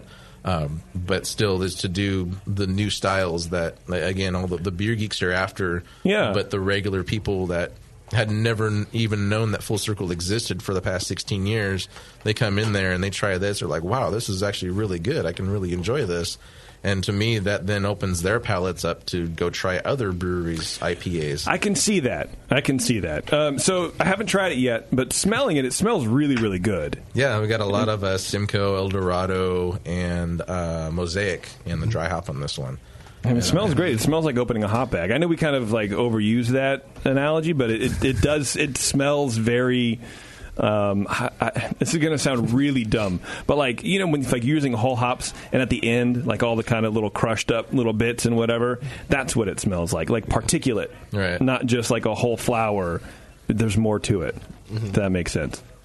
Yeah, a little bit. I love Uh, this, this, is, this is the the cloudiest beer I've ever had. That's not that doesn't have the word hefe in it. Right. Mm-hmm. And I'm a little nervous. Like I've had some of Yeah. the some of the the West Coast E NE IPAs before, but like from field work where they're cloudy. I wouldn't never call them hazy or you know what I mean. They downright they're not like quite murky. opaque, yeah. Right, Bev. What camera is on? Right. We need proof Is it of this. mine? We just need to turn around and look. It's into the mine. camera. Look at that. I mean, look at that. Look at that fucking beer. It's opaque. so we use a lot of. So uh, what causes that haze? I'm not entirely 100 percent sure, um, but what I've One of been three doing on I'm going to drink it. Uh, Protein, uh, well- polyphenols, or yeast. So, so this this one, Casa de Fulton Street, I made a little little more, I guess, closer to what New England, what kind of expecting, uh, in that I used uh, oats and wheat you know, quite a bit more than I use in juicy. So you're up in the also protein. used, Yeah. yeah, also use the, the Vermont yeast. Um, on this one, I used the higher chloride chloride to sulfate ratio, whereas on our Hmm. the other one that I, the first one we made a juicy, which is one that really made a splash for us. Um, I didn't use I used some wheat, maybe like ten percent wheat, but not that much. Um, I used some Munich in there, a little bit of honey malt, Um, still used a Vermont yeast, but the juicy IPA still had my about 175 or so sulfate to about 50 chloride. So it was, still, it was kind of splitting the difference because I, I knew that the people, the, the drinking public in Fresno, they haven't had the real soft, pillowy New England IPAs. Right, and, that And I that's what your auditions were doing is trying to soften that water. on this one, initially yeah. they weren't. Now they do. Oh, Round it yeah, out, on yeah. this Okay. one, Right. I definitely uh, tried to, to make it different from Juicy in that Yeah. it's very much a softer water profile. Okay. And then also, like I said, using the malted oats and the white wheat malt in there. Um, so uh, what I'm kind of leaning towards was causing all the the, uh, the haziness is the, the Vermont yeast, of course. It likes to kind of stay in solution pretty much forever, as far as I've told. Like I can tell, I've, I've only gone like four or five weeks on a batch that it didn't clear all the way down to the end in the, in the serving tank. It- what are, you, are you saying that's yeast in suspension, or is that just the polyphenols that are left over from the? It's from the probably a process? combination. Um, it's just that Well, like when you, when your beer, like this beer, when it's uh, so you- you go into the pub in the morning and you uh, pull the first pint. Is it more? Is it cloudier than the It- tenth pint? it actually looks pretty pretty damn Well, consistent. then it's not yeast. It's it's poly- it's because polyphenols will stay stratified in solution. Yeast will drop out. It's, yeah, it's, it's probably more of that. Well, that's, Uh, that's a success as far as I'm concerned. How do you get the polyphenols? Well, that's if you listen to uh, Marshall Shot. Uh, I could call it. He could come up. He could tell us again about this process. But call him basically, up. Well, it's this, a hop. this dry hopping and It's during dry hopping. active fermentation And that's that- where yeah. it creates this permanent bond And that- with the yeah. polyphenols from the hops. That's kind of what I'm thinking is because I've done the same thing on uh, our Killwood IPA, which I use Cal Ale equivalent yeast on there, Mm. Mm-hmm. Mhm. and I dry hopped it before fermentation was fully done, and it, it it cleared up a little bit compared to the ones I've used Vermont on, but it's still they they've never gone fully clear even after four, five, six Okay. weeks in the the serving tank. Have you ever tried not not doing the hopping schedule, but using this yeast and see how how hazy it stays? Um, I've done that only on the most recent batch. I did a, uh, a wheat ale that I'm just about to add some uh, Oregon fruit, uh, peach and, and mango puree to. Okay. Uh, I used the Vermont yeast because I was going for that fruitiness, and Yeah. it's also supposed to be hazy anyway, so Another it's, it's source of very polyphenols lightly. besides yeast. Besides hops. But yeah, that one I'm not dry hopping, so it'll be interesting to see how it comes out. But of course, the, the pectin from the fruit's going to completely screw that experiment right. up. Yeah. Right. Right. But still, I look at it now and it's it's it's hazy. It's it's not nearly like the, before I dry hop these these IPAs. they- It's definitely not nearly as hazy. Uh, Uh-huh. but I do dry hop it with uh, just about three pounds per barrel. Um, and I usually try to shoot for about a, a degree Plato before fermentation when I'm throwing that in. Mhm. Uh, some of on the juicy, I'll, I'll throw in half of the hops on one day and kind of blow off the extra CO2 that's in solution. And then the next day, I'll throw the rest of the, the dry hops in the second half and I'll close the blow off. So that way, all of the CO2 that comes out of solution from that actually stays in that tank.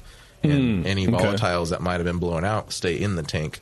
And I try to naturally Hmm. carbonate it in that unit tank as much as possible. Okay. Um, this last uh, this Casa de Fulton, I put it all in at once and close it all up and completely naturally carbonate. I didn't hit it with the, the CO two through the carb cylinder. Oh, wow. Okay. Do you do you add any findings at all? Not on these. Uh, Mhm. I do use uh, Nalco Biofine on Okay. stuff like a clusterfuggle because it's cream ale. It's supposed to be brilliant, and so that's what I'm Right. shooting for. Mhm. But on these, no, I, I dry hop them usually about f- day five or six, depending on how fermentation's going.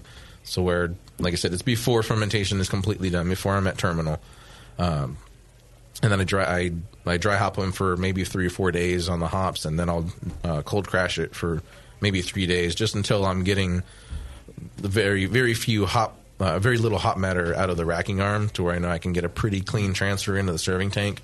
Uh, to, to me, on these guys, it's, it's getting it as i- into the serving tank and into the, the pint glass as soon as possible after I dry hop it, because Mhm. Mm-hmm. Uh, I can just tell just taking the samples that it just goes It's going down. it goes down every day.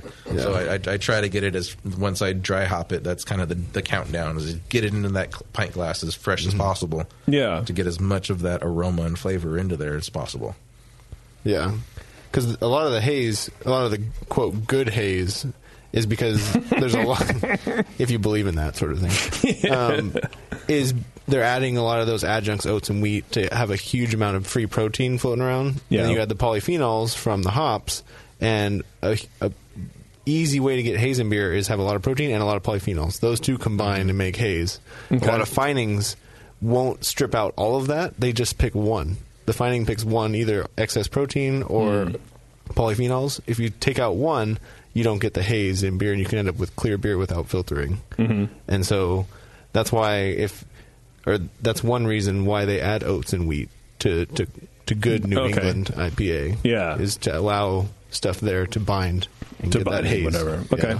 All right. And it feels like it's kind of a, a, a secondary, uh, I guess, side effect that it does increase that mouthfeel that, right. again, goes back to kind of trying to make it as, as much of fruit juice as possible while still making sure that it's, it can still be considered a beer. Right. and, right. And that's that's kind of where we're going for with this is with uh, with the oats, the wheat, and the, that higher chloride to sulfate is to try to get that kind of softer mouthfeel. Yeah. Well, I still like to have a little bit of, of bite to it because again, I think that the market is still they want a little bit there. Uh, and yeah. Just kind of kind of baby step them towards it. So I think the next one I do will be even softer and just to kind of work work their way towards that and. If people don't like it and they don't like it, well, you know, I can, I'm fine with sticking with this one because Yeah. this is the kind that I'm love drinking all the time. Yeah, well, the, I mean, the bitterness is definitely there, and it's it's probably a, a a bit more bitterness than I've had in a, in the the very limited samples that I've had. of it. Right. So, so you know, whatever. Um, but that I- I can't get up. That aroma's great. smells really great. Um, I I definitely feel the mouth feel. I definitely get that kind of like creaminess. Um, I don't know of how I feel about it yet. I'm undecided. to I think, I think you want to like it, you just don't want to admit it.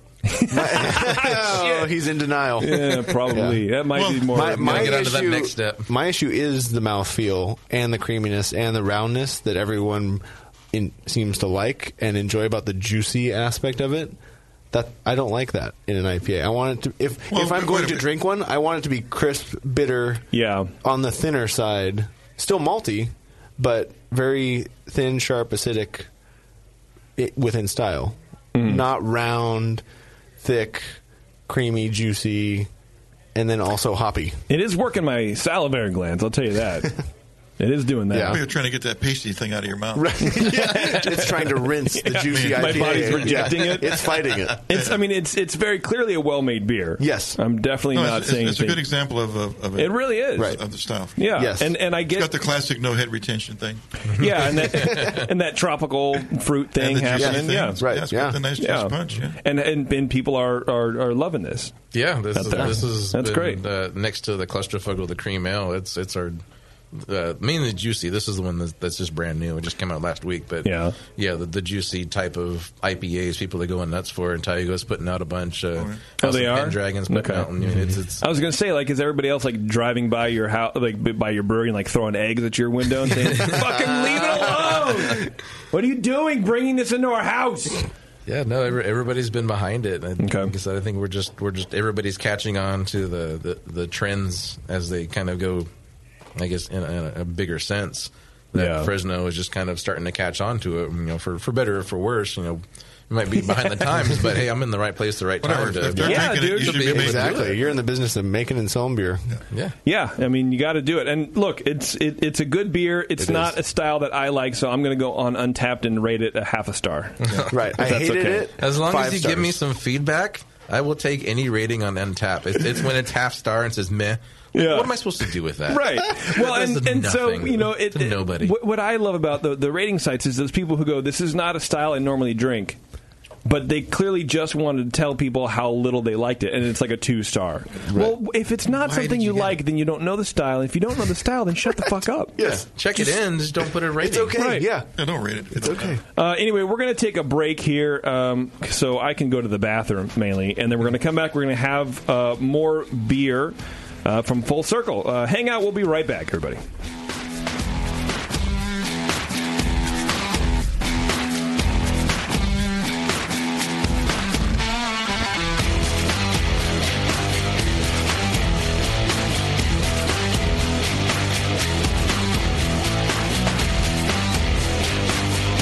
You're listening to the Brewcasters. Brewcasters on the Brewing Network.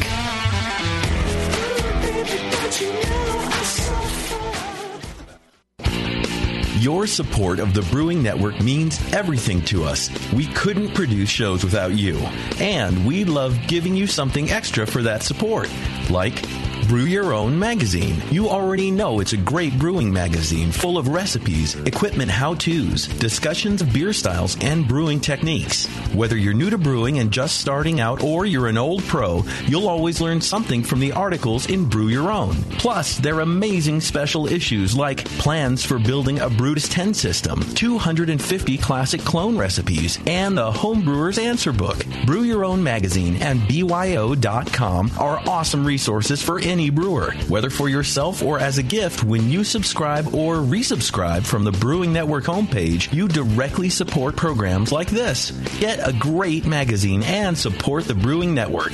Subscribe to Brew Your Own right from the brewingnetwork.com. Do you know the three most important rules in brewing? Sanitation, sanitation, and sanitation. And no one does it better than Five Star Chemicals. Five Star knows sanitation. You can only sanitize clean equipment, and Five Star knows how to clean too.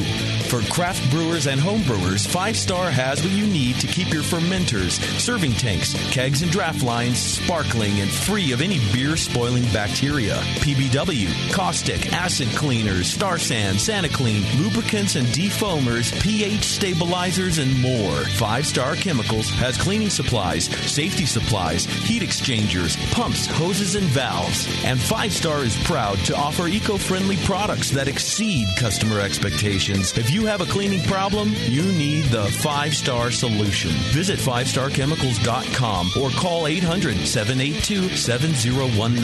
800 782 7019 and get the five star treatment today. Are you looking for a simple brewing system that's great for all grain brewing, but everything on the market seems to be full of compromises? Blickman Engineering has the answer. The Blickman Brew Easy All Grain Brewing System. The Brew Easy is a complete system with easy upgrades and a beautiful compact design, perfect for any size brewing location. At its core, the Brew Easy is built on two gorgeous Blickman Boilermaker brew kettles, a high temperature March pump, and either a top tier gas burner or the new boil coil electric heater. The Brew Easy adapter lid allows the pots to stack on top of each other, forming an efficient, strong, and compact brewing setup that comes in 5, 10, and 20 gallon batch sizes. Upgrade your Brew Easy system with full automated control by adding a Blickman Tower of Power temp controller and make moving around easy with the Blickman Kettle Cart. The Brew Easy is modular. If you already own a Boilermaker kettle, you can build your Brew Easy by purchasing just the modules you need. The new Brew Easy all grain brewing system. See it today at BlickmanEngineering.com and brew with Blickman quality on your new Brew Easy. If you work in retail sales, the restaurant industry, or are a new craft beer enthusiast, or you know someone who is, you have got to check out Beer 101. Beer 101 is an online course created for anyone wanting a quick introduction to the vast world of craft beer. Beer 101 covers the history of beer, brewing ingredients and processes, vital stats like ABV, SRM, IBU, and gravity, styles, tasting, glassware, and pairing beer with food. The Beer 101 course is offered by the Brewers Association at craftbeer.com, also home to the truly awesome Beer Style Finder, a visual guide to every beer style. Quickly play with color, bitterness, and alcohol content to interactively explore the entire world of beer styles with a gorgeously designed interface to your favorite beverage. The new Beer 101 course and new Beer Style Finder are only available at craftbeer.com. Craftbeer.com, celebrating the best of American beer.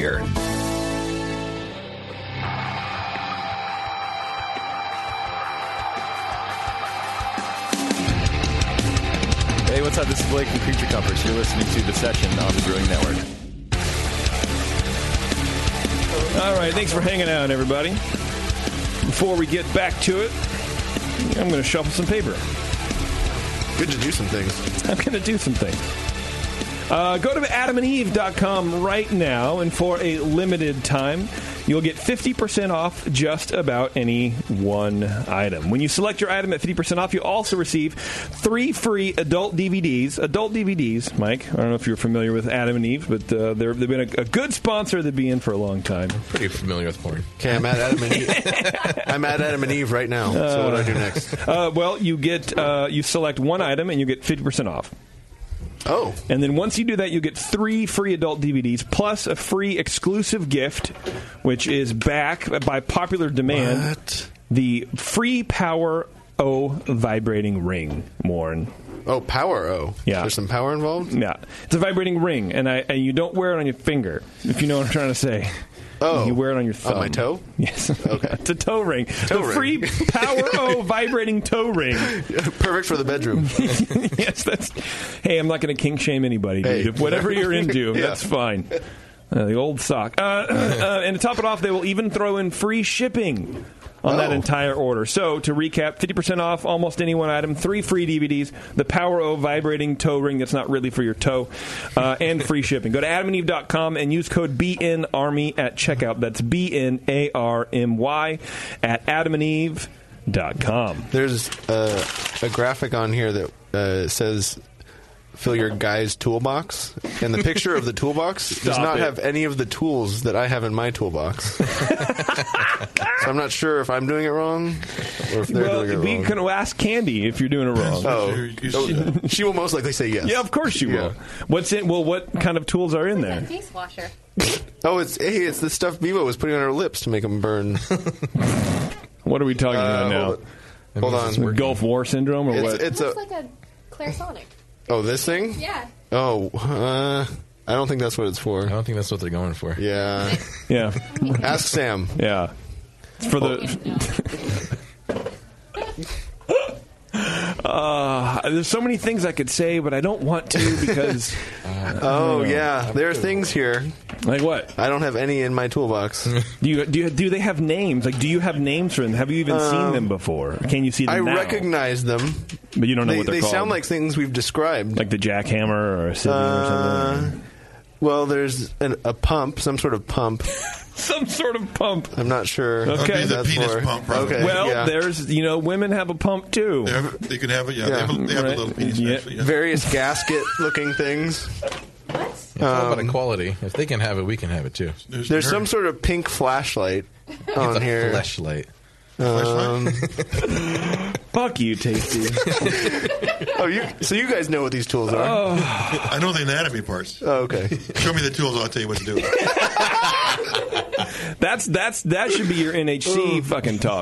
Okay. Yeah, there's a lot of a lot of, Sponsored by There's a thousand AdamandEve.com. dudes sitting there. Why not? Right? yeah, there's a lot of ball bearings on a string.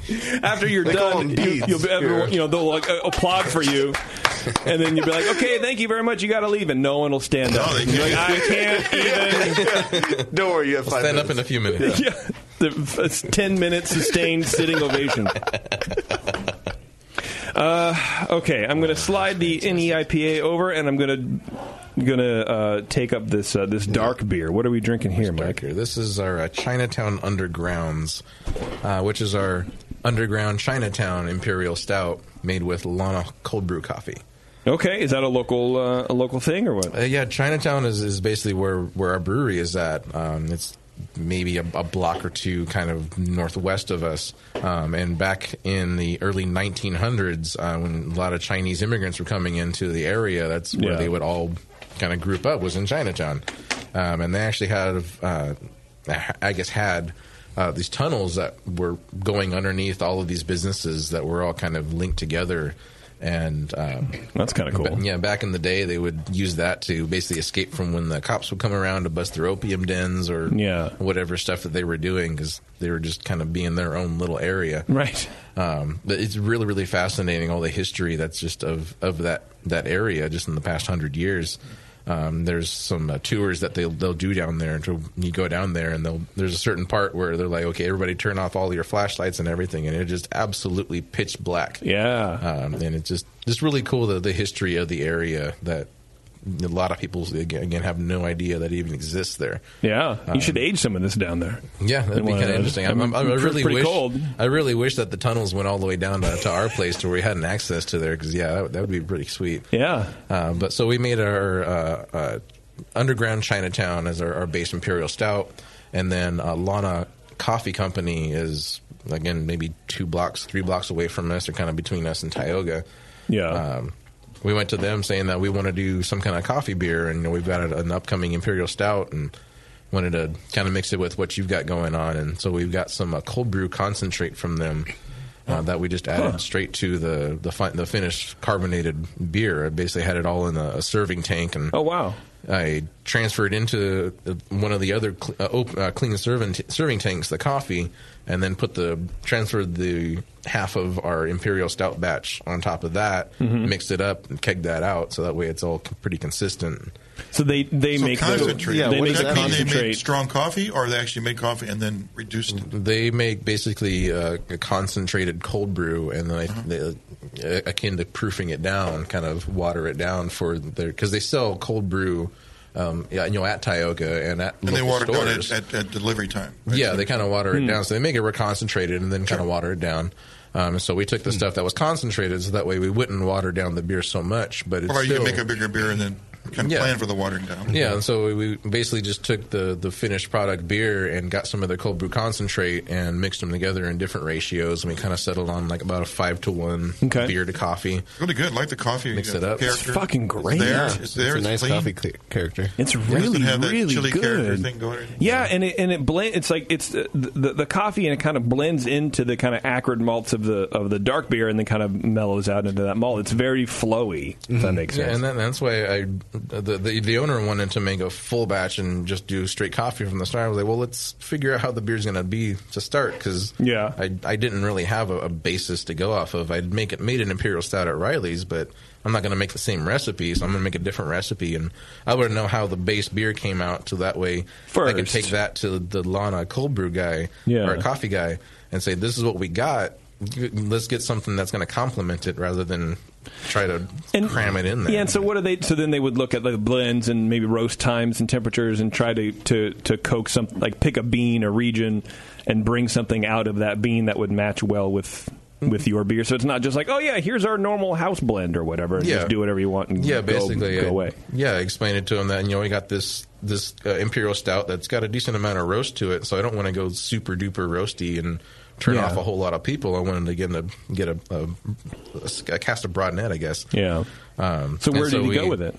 Uh, he gave us um, all, all of his coffee beans come from Thailand. He sources them all from Thailand. Hmm. Uh, but he, he, as it explained it, he had some wet process and honey process coffee, where I guess they keep the outer layer. I think it's some mucilage or some specific term. Mm-hmm. the, for the, it. the berry. Yeah. and it gives it a little bit of kind of a, a softer like sweetness uh, that you normally otherwise wouldn't get.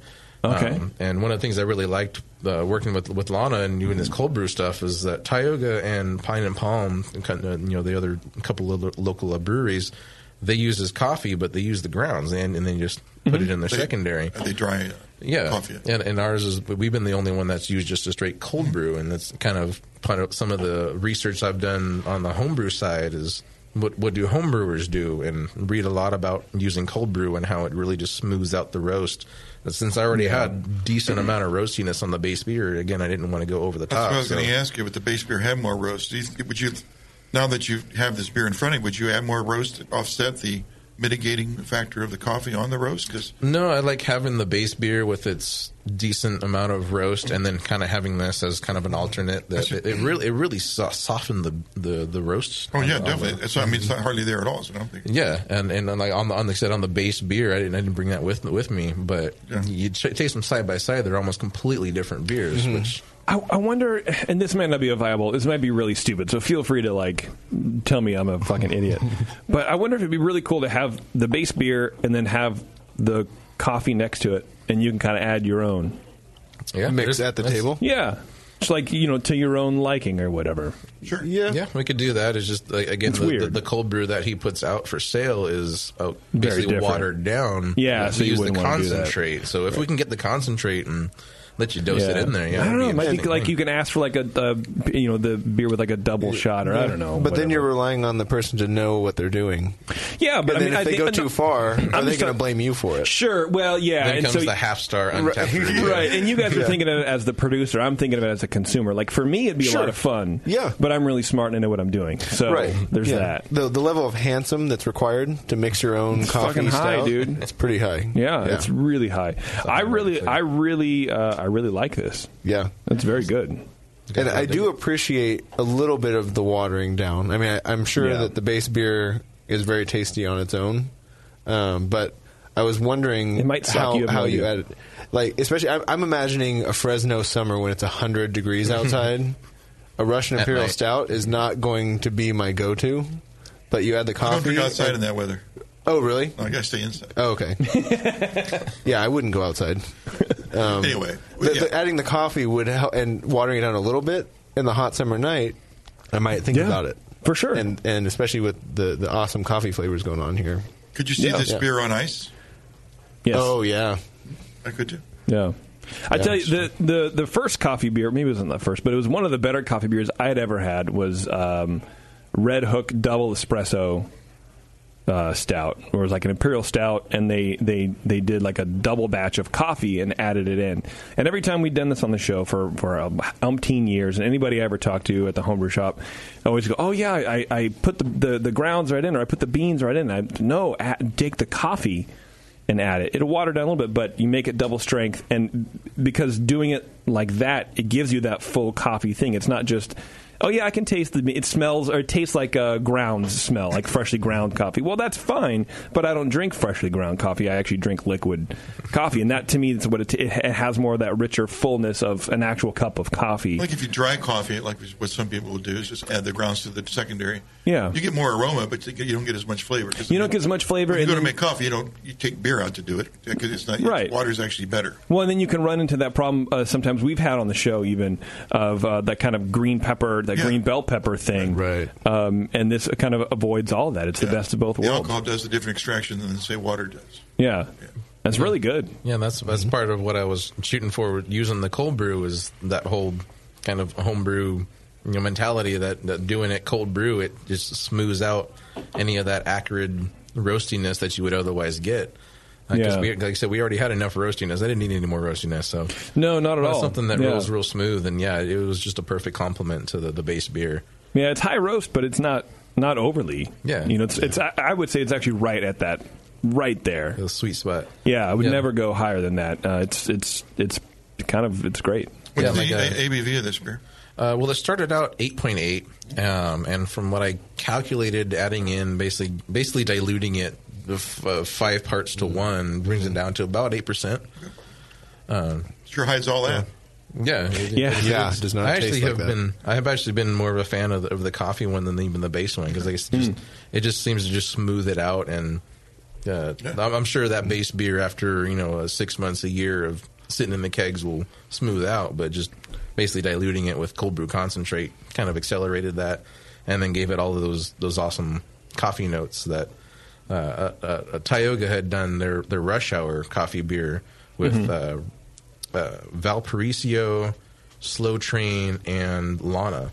And Those are all three coffee uh, local roasters. Yeah. Okay. And Uh, Gee, how many fucking coffee? How many businesses do you have that have the same? Fresno is the fifth biggest town in California. believe I don't it. know if you knew that. You have three I coffee noticed that. roasters.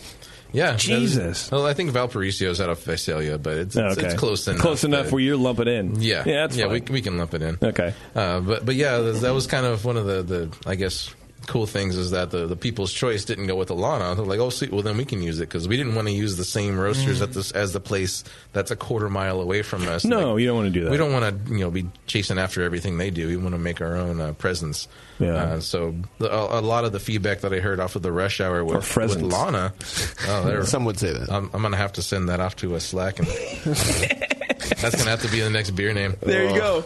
Uh, but can but use yeah, it. we got a lot of feedback, uh, or, or from what I heard from people, some of my friends that had gone to the rush day over at Tioga was that the Lana stuff just it, the coffee wasn't strong enough. Hmm. There was just Okay. it wasn't, and and I kind of like where this had come in to Yeah. where like there's no mistaking. You smell it, it's coffee. I You agree. taste it, and there's plenty of coffee, but there's also plenty of beer there to where you're not just. I'm not even really a coffee drinker, but I've been pouring some of this in the morning to get my day started. Just- Now Like, you're man, a this- drinker. Yeah, now it's making me really like coffee. I'm just drunk by now. Yeah, I'm a morning drinker. I don't drink coffee. Turns out I like coffee when it's in my beer. yeah, I, c- I could I could see why. Yeah. I could definitely see why. So, what other trends are you are you seeing uh, there in Fresno, or what are you trying to bring out? Uh, you know, you got the the, the cloudy IPA.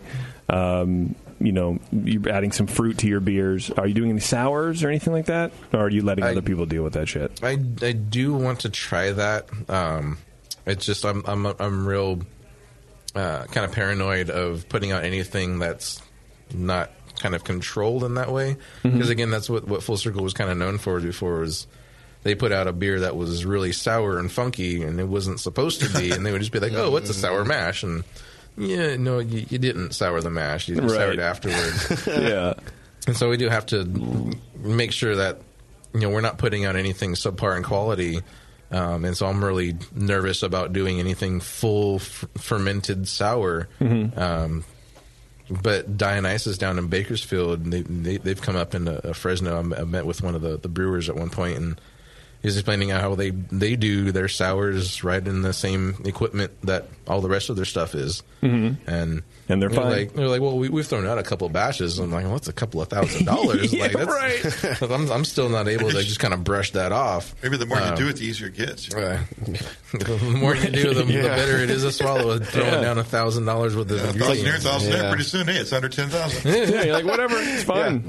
But uh, I do want to uh, try uh, doing a kettle sours. Um, Okay. it's a little little more controlled. On, um, I'm very much a control freak when it comes to the brewery, and uh, Yeah. and you can test but- the concept on your drinkers too, and see what they think. What they think Mm-hmm. about. Mm-hmm. Yeah, uh, but Sour. there there are some like uh, there's 411 Broadway Brewing that's going down again another quarter mile away from the brewery that they're going to focus on sours and uh, distilling. Oh wow! Okay. So, so I'm not I'm I, I, I can dig sours to, to me I'm much more of a hophead than than sours, uh, but I I do I do like some of the the tart ones like, again like some of the Ghostas and Berliners and Yeah. being able to do a Berliner and then have some different fruits to flavor them like they do, you know, over in Europe, and Yeah. that's something that right now nobody in Fresno is doing. So there's That sounds like perfect for the summer, man. yeah, So get on absolutely. that. Yeah, There you go. I just I just got to make sure my kettle can maintain the the temperature because. I've not had to deal with that up to this point, so it's another experiment care. to play around with. In and- summer, that Yeah. will be the temperature of the air. Yeah. you don't even Yeah, I'll keep have the to kettle cool on. it down You're overnight, yeah. Yeah. you just let it set at Fresno temperature. it's over 110. It's midnight. I better cool this stuff down. right. yeah, I could. I mean, I could see where. People, oh, sorry. Go ahead, too. That's, that's right. I was just wondering. I find a lot of guys that put the uh, the uh, the liquid into the uh, man back into the mash tun because it's not vented. 'Cause the idea is to keep uh, you don't want any oxygen getting in there overnight. Yeah, I got to make sure I can seal my mat or my uh, boil kettle up and, and also maintain the temperature. Which, luckily, my whole cobbled together DIY system that I kind of inherited from these guys, it actually has a, a thermal well in the boil kettle, so I can just throw a thermometer or temperature probe in there and be able to read it. It's just I'm going to have to be there basically over the 24, 48 hours just to babysit that and You just strike up the Yeah. your, your direct fire or, or, or it, jack- it's or it's steam. steam? but it's not a jacket. It's like a little coil that runs through the center of the boil kettle. Oh, and so Huh. it's, it, like I said, it, it's very much cobbled together. I don't even know what the what that kettle was used for before, but I'm pretty sure it wasn't beer because I have to mix it constantly to get a, a full rolling boil on it because the the coil Hmm. comes in somewhere in the middle and then coils down, which means it's heating basically from the middle up.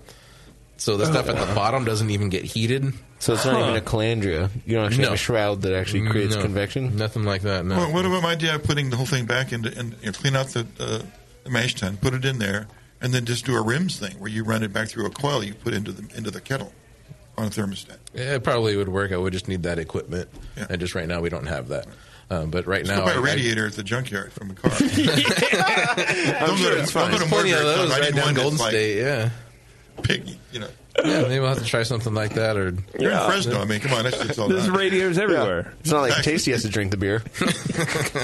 Fucking radiator. Yeah, put it in a radiator. That'd be great. It's just a little bit green. It's all right. One in each vessel. yeah, I would have loved it if that was like the the exit brewers like you know notes like p- plans Insert for radiator. future radiator, Radiator. contraption. That'd be amazing. DIY Take it back to next week. Like, yeah. want my money back. Single use. Yeah, no, I'm gonna have to just basically sit there and babysit and, and see how because the, the boil kettle is, does have some insulation on it, but Yeah. Mhm. the overnight, like I've, I've heated up the preheated the water up to just about boiling, so it goes 211, and then I come in the next morning, it's like 140. Oh, It's wow. like, yeah, that was a lot of heat loss, so I'm gonna have to sit there and Oh, tinker with the steam valves and Mm-hmm. When are you getting new maintain them. equipment? Yeah. That's you got a to good talk to your question. bosses about that. Yeah, we're we're trying to make uh, what we've got there work for as long as we can, and basically just put in some Mm-hmm. fermenters and max out that seven barrel system as we, as much as we can Mhm. before we're looking at either upgrading that spot there or just putting in a separate brew facility somewhere else where we've got a 15 or a 20 barrel Oh, wow. something that's double sized you know a little upgraded in size yeah um, You know, they, they've talked about, you know, that you can be the, the head brewer over there. Like, I don't want to go over there. I want to do the small stuff. Yeah. Like, Right, I right. just want to keep playing This would be around. the but- design studio. Yeah, you'd be the R and D. Here's how you get around the Berliner Weiss thing: do a fucking collaboration with someone else, make them use all their crap, or just that's how you do it. Sour it in the fermenter, or you can sour Like it in I the did. fermenter. Or I can, or I can do it and just piss everybody off and just dose some lactic acid, acid. straight into it when Yeah. it's done. You could do that. Completely skip it all. Or- and- Yeah, I think it'd be great. You're a seven barrel, seven barrel, uh, brew- brew house, yeah. yeah. Um, just anecdotally, anecdotally, yeah. That. Antidotally. antidote, Right. antidotally. Um, when I did a Berliner Weiss, I knocked out at about 104, 105 in a ten barrel batch. It cooled about eight degrees overnight, just with ambient. So it was at about ninety eight the next day. So that's all you That's would lose. still pretty pretty close to the range, right? The lacto will still be happy at 98. Yeah. Yeah, So that I'll, was have a to, ton. I'll have to test it out with some just straight water and just see what, what I Fuck get around. off of it. And Yeah. Yeah. Hopefully, it's something that I can just set it and then come in the next day and deal with it rather than having to live there for two days. Right, I pretty yeah. much already live there anyways, but yeah, Yeah. The, the fiance isn't happy with all of that. I can imagine not, man. Yeah, the first sour mash at Heretic took about three, almost three. Oh wow! In order to get the pH down low enough, three days. Yeah, yeah. It was it was a while. That sounds terrible. Yeah, we got a Saturday brew out of it. That was fun. Yeah, that sounds fun. Totally intentional. Yeah, it sounds great. Yeah. But yeah, I've seen some like I can't remember the brewery, but they make a shade as one of their, their gosa, Hmm. and they they put out there like, yeah, it's not kettle soured. Like we just take a sample and we dose it with you know five or six different organic acids, and you know, Mm-hmm. uh, um, acetic and tartaric and molic and all these different little lactic, yeah, all these different notes that you would otherwise get out of a, a natural sour fermentation in any way. Well, They maybe just- not even then. It might just be pure lactic out of a kettle sour. or something. Yeah, yeah, but, Yeah. but they they kind of it they, up. they don't want they, they, They want do it to after the avoid fact. But the you one can. note, Yeah. and so they do those other other kind of acids and like that. That's I did similar with uh, uh, Riley's the pineapple mango Sancho, their blonde ale. Mm-hmm. When I first was was doing some some test batches with that, and I kept getting feedback that it needs more bitterness or it needs more tartness. It needs something to balance it out because it was just too sweet. And it kind of light bulb kind of clicked. I was like, well, yeah, you taste any fruit, like yeah, you got f- sweet, but you've always got tart. Yeah, you've got some kind of acidity to balance it out. Yeah. And on that one, I just added some citric acid to taste, basically on the big batch that kind of scaled it up from the small batch, and that little bit of acidity was just exactly what we needed for that for people to really enjoy it. Mhm. So, like they said, a lot of it is kind of just screw you to all the the fundamentalists. Is like I'm going to do whatever I I, I want to do to to make a good product in the end. And if Right. they don't like it, but everybody else does, well then That's screw- fine. Screw them. yeah, you can either like it or you know join the party or sit there and, and poo poo it off of the side while the rest of us are enjoying it. Yeah, have fun with your three day brew day. Yeah.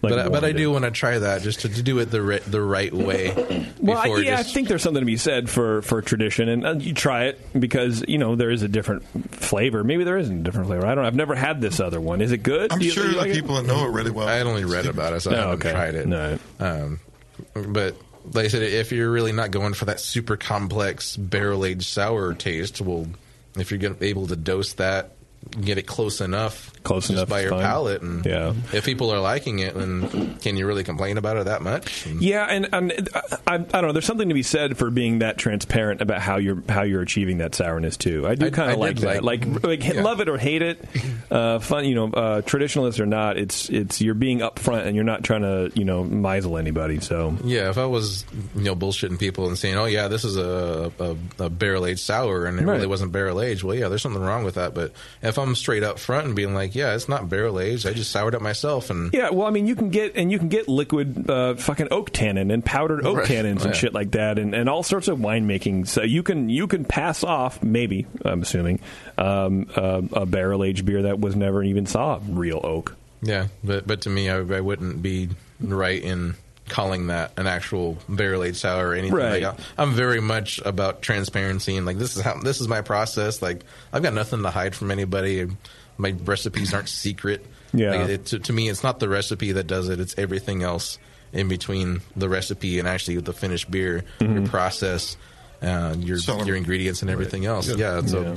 so yeah, I'll, I'll give my recipe out to anybody, my techniques, because that doesn't mean you're going to make the same beer that I'm making. It's better on Test system. recipes about ten percent, I figure. Yeah. Unless it's a really bad recipe, then it's like forty percent. Yeah. That 10% could ruin the whole beer.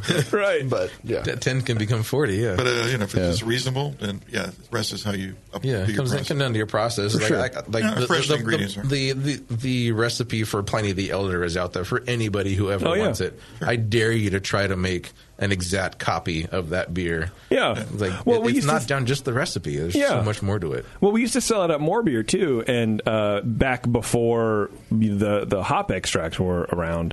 And so now you you know you buy it from I, I shouldn't say this, but uh, I- the the recipe has changed several times. Oh, I'm sure, yeah. Um, but there's that original recipe still out there, and I had someone email me like a year or two ago asking if that was really the recipe or we just made it up. And it's like no, out your that ass was and- it. Just so you guys know that technology changes and beers change and and Ingredients you know, change. Ingredients Oh, yeah. change for Yeah. God's sakes. But, and I but- remember talking to Vinny one time. I go, Why you? Because I I brew him a beer there once a year, and he's always adding this extra base malt. Like, yeah, like why are you changing that every year? He goes, well, if I don't change, people are just going to be better than me. I got to keep. I got to keep up. You Gotta stay relevant, yeah. Okay, sure. I just want to have the Pliny that he made back in 2003. Right. He needs to have a new Pliny every year. Yeah, you gotta gotta stay stay with the times. I like that approach. I think it's pretty cool. How are you handling, um, work, uh, you know, working in the same town as all these other breweries? Are you guys doing um, any collaborations planned, or, or you know, kind of brewing together with some stuff? We haven't done any collaborations. I'm actually kind of curious on how that would even happen. Mm-hmm. Um, I think that I I think that really the the new breweries, are, ours included, kind of need to set their standards of what it is that they're doing, okay, and kind of forge their own path, and then kind of join up with the other breweries like Tioga that have their own path. You know, the, the kind of stuff that they're known for, the stuff that they're really doing well for us, I don't think we've really found that yet. So to collaborate with Tioga, it's like I don't I don't really see what Okay. I'm bringing to the table because I'm to me I'm still a complete freaking noob. And Yeah, these guys have been doing it for But way to, longer. but to everybody else, you're the brewmaster, right? You're the guy making the beer, so you know more than you think you do, Yeah, and then, and then to me that and that knowledge is worth something. My knowledge then is where that, that's why I'm uh, assistant vice president of the homebrew club. Yeah, because that, that's pretty much where I started was with the Warthogs Homebrew Club, and learning from all these other guys that have been doing it for way longer than I had been doing it. Um, and that's kind of how I see giving back as being an active part of the homebrew club and doing being that taking that same position as the guys that I looked up to, um, bringing that knowledge along to the guys that are just getting into it, and may, maybe they'll be pursuing uh, of being one of the, the the brewers in the area, like a lot of my friends are, uh, or maybe they're kind of the next generation that maybe a few years from now they'll be ready to to open a brewery. Um, yeah, but there's there's still a lot of a lot of stuff that they need to just learn, just kind of some some- some of the basic stuff.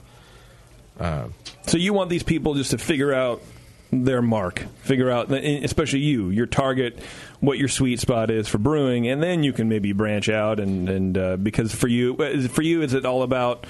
Is it more about uh, offering knowledge, uh, really? it, it's like You know? I, I don't. I, like I said, I still I don't really know what I would bring to the table with Tioga because Yeah. all of the guys that are involved there, they've they're at least on my level or, or way beyond. Yeah, And so like, I don't well, know, anybody like, like what am I gonna like bring some to the forty one brewing or whatever whatever the forty one, you know, like like that, right? Like them, they're nobody knows, you know. So maybe, Typically in maybe a- you go in a with some of their collabora- collaboration like that. What you bring is is a, a, a, a, some like thing you do differently Yeah. that they've never done before, and Right. vice versa. Yeah, it's sort of yeah. like bring you bring you try to make a beer that's got some of that in, in uh, involved. Like you both have something unique that you do. Yeah, or just your palate is might be in different. style. You know what I mean? Like, hey, let's let's yeah, let's collaborate on um, fuck, I don't know, uh, Vienna lager. Something you both yeah, neither one you make. You do Yeah. loggers. Yeah. Uh, we haven't done yet, but that is uh, on my schedule for the next month. We're going to do a, a, uh, a pre-prohibition lager. Oh yeah! Since uh, before it was Chinatown, it was actually Germantown uh, in the area that we're at. And uh, doing some research into the history, I'd seen that there was uh, some like pamphlets that were being passed out back in the, in the late 1800s, you know, before the turn of the century, to get German uh, settlers to come to Fresno in the San Joaquin Valley, and they called it Summerland which is the land of eternal summer. Which, if you have ever been to Fresno, yeah, it's summer all fucking year. Okay, yeah. yeah. and so it makes sense. And so, and surprisingly, that name hasn't been taken by anybody, and Nice. nobody nobody does a pre-prohibition lager. Yeah, it's hard to So- find him, man, for Yeah. sure.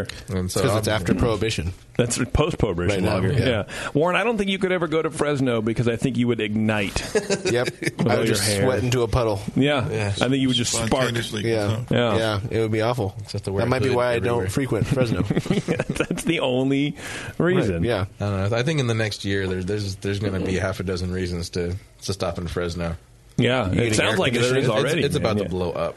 Yeah, it's really getting there from We- the we've sun. gotta- I'm kidding. We're all about to ignite. The scene's about to get Yeah. real hot. Yeah, I, get down there. I was going to go there. There was a homebrew club I was supposed to go talk at, and I couldn't You make it flaked on so me. many times. He stopped asking. I think. But you guys can go ahead and ask again. I'll come down. You kept looking at the weather. Like, we keep looking at our watches like, Yeah, yeah, make he's it supposed to be here. spring or fall. He said he was Yeah. going to be here. We're, we're Spring or fall. thirsty. Uh, well, Mike, I'm glad that you made the trip, man. Yeah, I'm thank glad you. you, Yeah, brought the this is fun. beers. They were they were delicious, and uh, I think we had a good time hanging out, man, and long as you talking uh, close your eyes beer and with the Fresno. first one, yeah. Yeah, you know, uh, look, man, uh, it- it's just it's just about the appearance, but God, it smells great. Do you, do you never drink orange juice, or I do, I do. Just pretend it's that, and it's got pretend it's six orange juice. percent alcohol. I can't drive. I've had a lot of orange juice. No pulp variety. Pretend it's a mimosa. There you go. See, I can Pretend it's drink a mimosa. mimosas. Yeah, but So no. does it just need, like, some extra carbonation, or- Maybe, maybe if you carbonate it a little bit more. and I don't know what it is, right? Like I, you know, I want to be uh, accepted, and I want to like, I want to know what everybody's like excited about. but um, it's like when I see him on Instagram or whatever, people like to post these fucking beers, and it's Oh, like dishwater. and some I- of them- Photographed some of them. terribly. They do, and I look at them, and literally my stomach goes. Glug, glug. I just, I, I can't get behind it. You look at it in person, and Yeah, like, they're it not- doesn't look so bad. But then you put a flash on it, and like, yeah, it looks like dirty All those dishwasher. I'm particles. like, stop taking pictures. Turn your flash off. Yeah, when you put light on it, those little particles like explode with light. Yeah. Yeah. There's a Yeah, reason it they goes put that stuff in cans and not bottles. That's true. Uh, Mike, Full Circle Brewing, um, you can go to, I believe it's full, fullcirclebrewing.com. Yeah, or the Facebook. The Facebook's a little Facebook more page? active. Yeah. Okay. Yeah, we're, we're we're constantly having events. That's one of the things that's kind of setting us apart is that we've got this huge space to be able to do events, different music, A and lot of music I saw on your website. Yeah, yeah, definitely. Like lots of nights a week kind of thing. Yeah, Ah, there's and, and there's like video clips on there, which is kind of cool. You can see what's going on. Oh yeah, yeah. We're we're we're real active on that, and just really making it into an event place, and that's what the the owners are looking to do is make it pretty much an event place to do concerts and shows like that. Nice, and then also have the brewery attached. Sure. So something very unique. That is very cool. What else is very cool is craftbeer.com. It was Oh, built so to cool. communicate the passion, authenticity, excitement, creativity, camaraderie, and the joy of the craft beer community. Plain and simple, craftbeer.com was created on behalf of U.S. craft brewers to celebrate the best of American beer. When visiting craftbeer.com, you can expect to learn about all aspects of the amazing craft brewed beer from America's small and independent producers, not just how to better enjoy the beverage in- in your glass, but about the individuals and processes behind your beer. Their goal is to energize and engage craft beer enthusiasts and arm them with the resources to be active and educate pr- uh, appreciators of the ever expanding craft beer movement. Check it out, craftbeer.com. Mike, I appreciate it, dude. Thanks so much for having me, guys. Yeah, for sure, man. Come back anytime. Uh, we're going to do some beer news after this. We're going to taste my homebrew, so you're more than welcome to hang out if you want an excuse to throw up. It's best if you go. yeah. what did you say? I said it's best if you go. you, you might, you might, uh, you, you- You know, yeah. if, you, if, you, if you still some angst about him, you know, Don shitting on your beer, you got a chance to get even. Oh, there we go. I mean, it- Hang on. There you go. It's the session. We'll be back.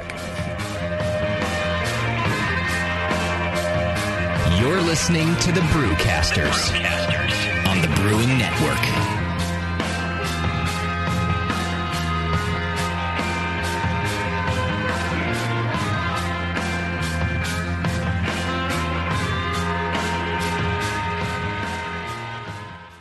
Since 1979, Williams Brewing has offered the finest equipment and freshest ingredients and the best customer service in the business. Check out their brand new patent pending mash and boil 110 volt electric mashing and boiling unit. This compact all stainless unit lets you mash, sparge, and boil just about anywhere that has a 110 volt plug. Double wall construction adds to efficiency and safety, and a precise thermostat keeps temperatures where you want them. Unlike insulated buckets and converted coolers, multiple temperature rest mashing is easy to do, all for under 300 bucks. They also feature the Mark II work pump, a magnetic drive high temperature pump that does the work of pumps that cost twice as much, as well as exclusive Brewer's Edge regulators and quality Keg King kegs and disconnects. Check them out today at williamsbrewing.com to brews their vast selection. With over 20 years of experience making world class craft beer and more than 100 gold medals in international competitions, Moylan's Brewing Company is not just a pretty face in craft beer. Just ask Brendan Moylan. What do we got here?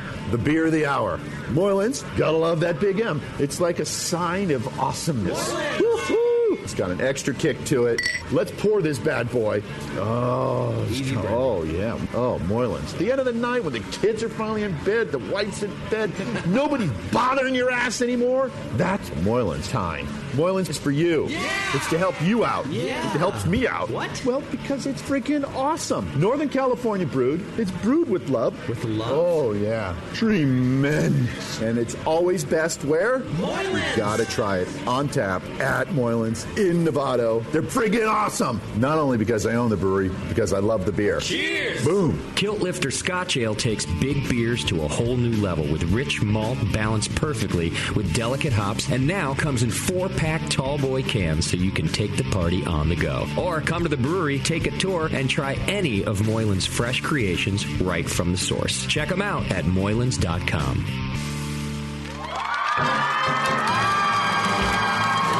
Hey there, BN Army. Have you heard the latest at Hop Tech? Since Hop Tech has doubled in size after a huge expansion, Jade and Roberto can stock even more of the best quality homebrewing supplies and equipment.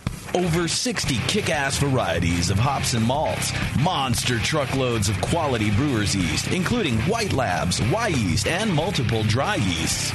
They even have all grain systems from Grainfathers and Ruby Street Brew Systems, thanks to Jade, the brand new all grain brewer.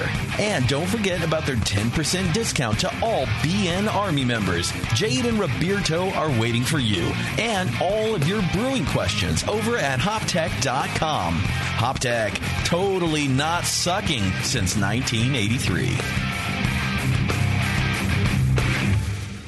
Hey guys, what'll it be? I'm not sure. What do you recommend? A lot of people seem to like the Hefeweizen. Is that a German Hefeweizen or more of an American style wheat beer? I'm not sure, but I can give you a taste. Okay, great. The Cicerone Certification Program certifies and educates beer professionals in order to elevate the beer experience for consumers. Unfortunately, not every bar is staffed with certified beer servers who can guide their customers through a beer list. Here you go, guys. Let me know what you think of the Hefeweizen. Oh, yeah. That's definitely more of an American meat. But I can hardly tell because this beer just smells like sour butter. I wonder how long it's been since they cleaned the draft line. Yeah, and look at the bubbles on the side of the glass. It's filthy. Somebody should tell these guys about the Cicerone program. For sure. How about we head somewhere else for another beer? Your server should give beer the same respect you do.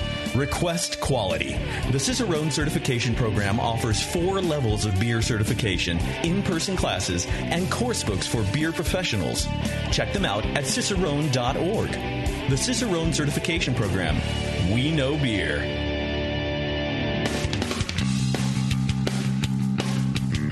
Hey, my brewing brothers and sisters. This is Jamel Zanishev, and I want to tell you about Heretic Evil Twin. You might be familiar with my homebrew recipe, which uses massive late hopping to create a balance between the malty sweet and the hoppy bitter, along with an outrageous malt and hop character. I wanted a beer with the same bold hop and malt character, so we played around with the homebrew recipe until we were able to make a great commercial version too. We've created a beer rich in malt character, full of caramel, toast, biscuit, and an ever so subtle roast note. On top of that, we piled in an insane amount of Citra and Columbus hops hops at the end of the boil, as well as in dry hopping. This damn the cost approach to hopping gives Heretic's Evil Twin a great blast of citrus and tropical fruit that can't be matched by any other hop. The result is a bold, malty, hoppy, but easy drinking beer. This is our top seller, our flagship beer, and I couldn't be prouder of it. Cheers. To find Heretic Beers near you, click on Find Some at hereticbrewing.com.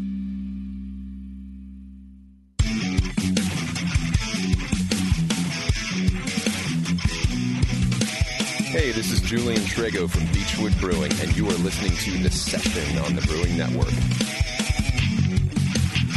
Hey, thanks for hanging out, everybody. Bev, you are so amazing. Thank you very much. Yeah, she knew exactly how long it would take. She did. She, she, she did. I still don't have a glass of water, but that's okay. Oh well, you It's have fine. a, uh giant glass. Yeah, but I got these little shooters. Um, growler of water. Whatever. What are you going to do, right? Right. We're going to taste some of Warren's beer too on the show. Oh, no. Are you excited, Another Tasty? one. I'm very excited. He sounds like it. well, they've all been they've all been good. So I mean, i Yeah, This They've been one's- okay. This one's drinkable. Yeah. you won't spit this one out either. They've been left of good, but that's okay. No, no, they've been good. yeah. Yeah, this is the new Vienna Lager just on tap I can do today. that. You don't have to do that, but yeah, fresh out of the tank. Okay, then go ahead. It's no slow clap, but Are these- it's a different one. Those okay. So um, these, means it'll sell these are fast. oatmeal stouts. Right. These are my beers, and then these are the uh, Grodziczkis. Do you hear that hiss?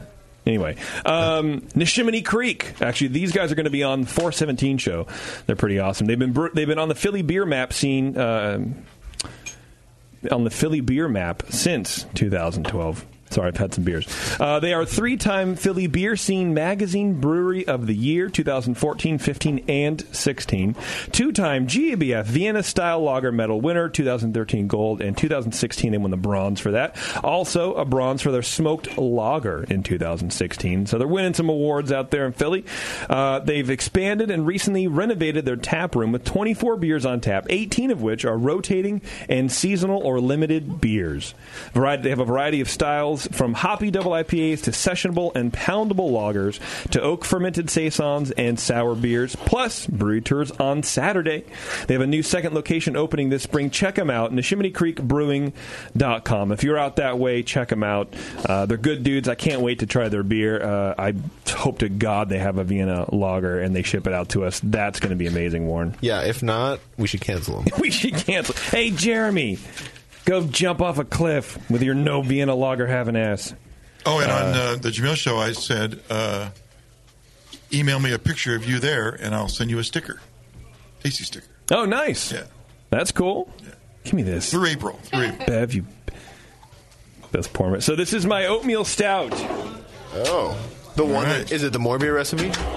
No, that's Oh. been totally. It's totally different. But this was bottled in my fucking janky ass bottling wand method. reasonably. Your Teflon wand. It has some. It has some decent carbonation to it. Left, sort of. There's no problem with carbonation. And she didn't pour my fucking water, Bev. They would not say this beer is under carbonation. Yeah, you would not, right? No. How is it? Is it all right? Be honest, but not too Um, honest. d- yeah. You. Good luck. Be seventy five percent honest. Good luck with Hope you. you're judged early in the flight. right. No, it's actually very clean, which is, of course, when you actually send a beer to competition, clean's good, right? Yeah. So you that's what entered they're it- looking for is flaws. It's in the the normal oatmeal stout category. That's Yes. what, okay. Yeah. So I bumped it up. Uh, you know, it's not my like the recipe I worked on forever and ever. Why would you change it now? Because I so I was talking about it on Doctor Homebrew actually. I brought it. I brought the like Oh, original in. overanalyzed. Yeah, those assholes. And um. Oh, you got some advice. And yeah, and I kind of realized that I'm brewing it for me, but trying to enter it into this category that it doesn't fit in because it's not roasty enough. It's, I don't like a lot of roast in my oatmeal stouts. I, I don't like them at all, and so I kind of knocked all the the roast out of my stout and went pale chocolate. And the and Brian I think was the one he goes he goes ditch the pale chocolate and just go chocolate because it has some roast to it. But it, so you because because I want that. I want it to be evident that it's a stout, and a lot of the comments I was getting at NHC was it kind of tastes more like a porter. And so for competition to go into the oatmeal stout Mm. For comp- category, yes. swap it out to a little I bit swapped it roastier out. malt. Yeah, I actually s- also swapped out f- uh, the crystal malt for British crystal. that kind of get a little more of that mid palate mouthfeel because I felt mine was a little watery. Um, because in the past that that, that uh, recipe would only get 35, maybe I think I topped out once at a 40. We're using Brees crystal malt or what? Uh, yeah, before? Yeah. American crystal. Okay. Yeah, Um, yeah, yeah. The crystal malt definitely has a big part. yeah. So um, specifically brewed this for uh, competition. It's maybe a little too rich for me normally, but Bevo bought me brought me water. Wow, she didn't bring me water. No, oh, is this your glass? It might She's be. glaring at me for. like she's shoving it right. in That your was a face. Uh, death stare. Well, that's a good strategy where you uh, you know you change the recipe up a little bit to, to make sure that it uh, is more in style. Yeah. And once a beer is like you know if it tastes good, the judge doesn't like you know and it's, and it's close to style.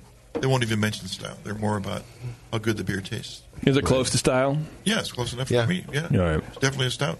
Mike, what do you think? I, I really dig the uh, the aroma on it. Just like s- really creamy, I guess aroma. Yeah.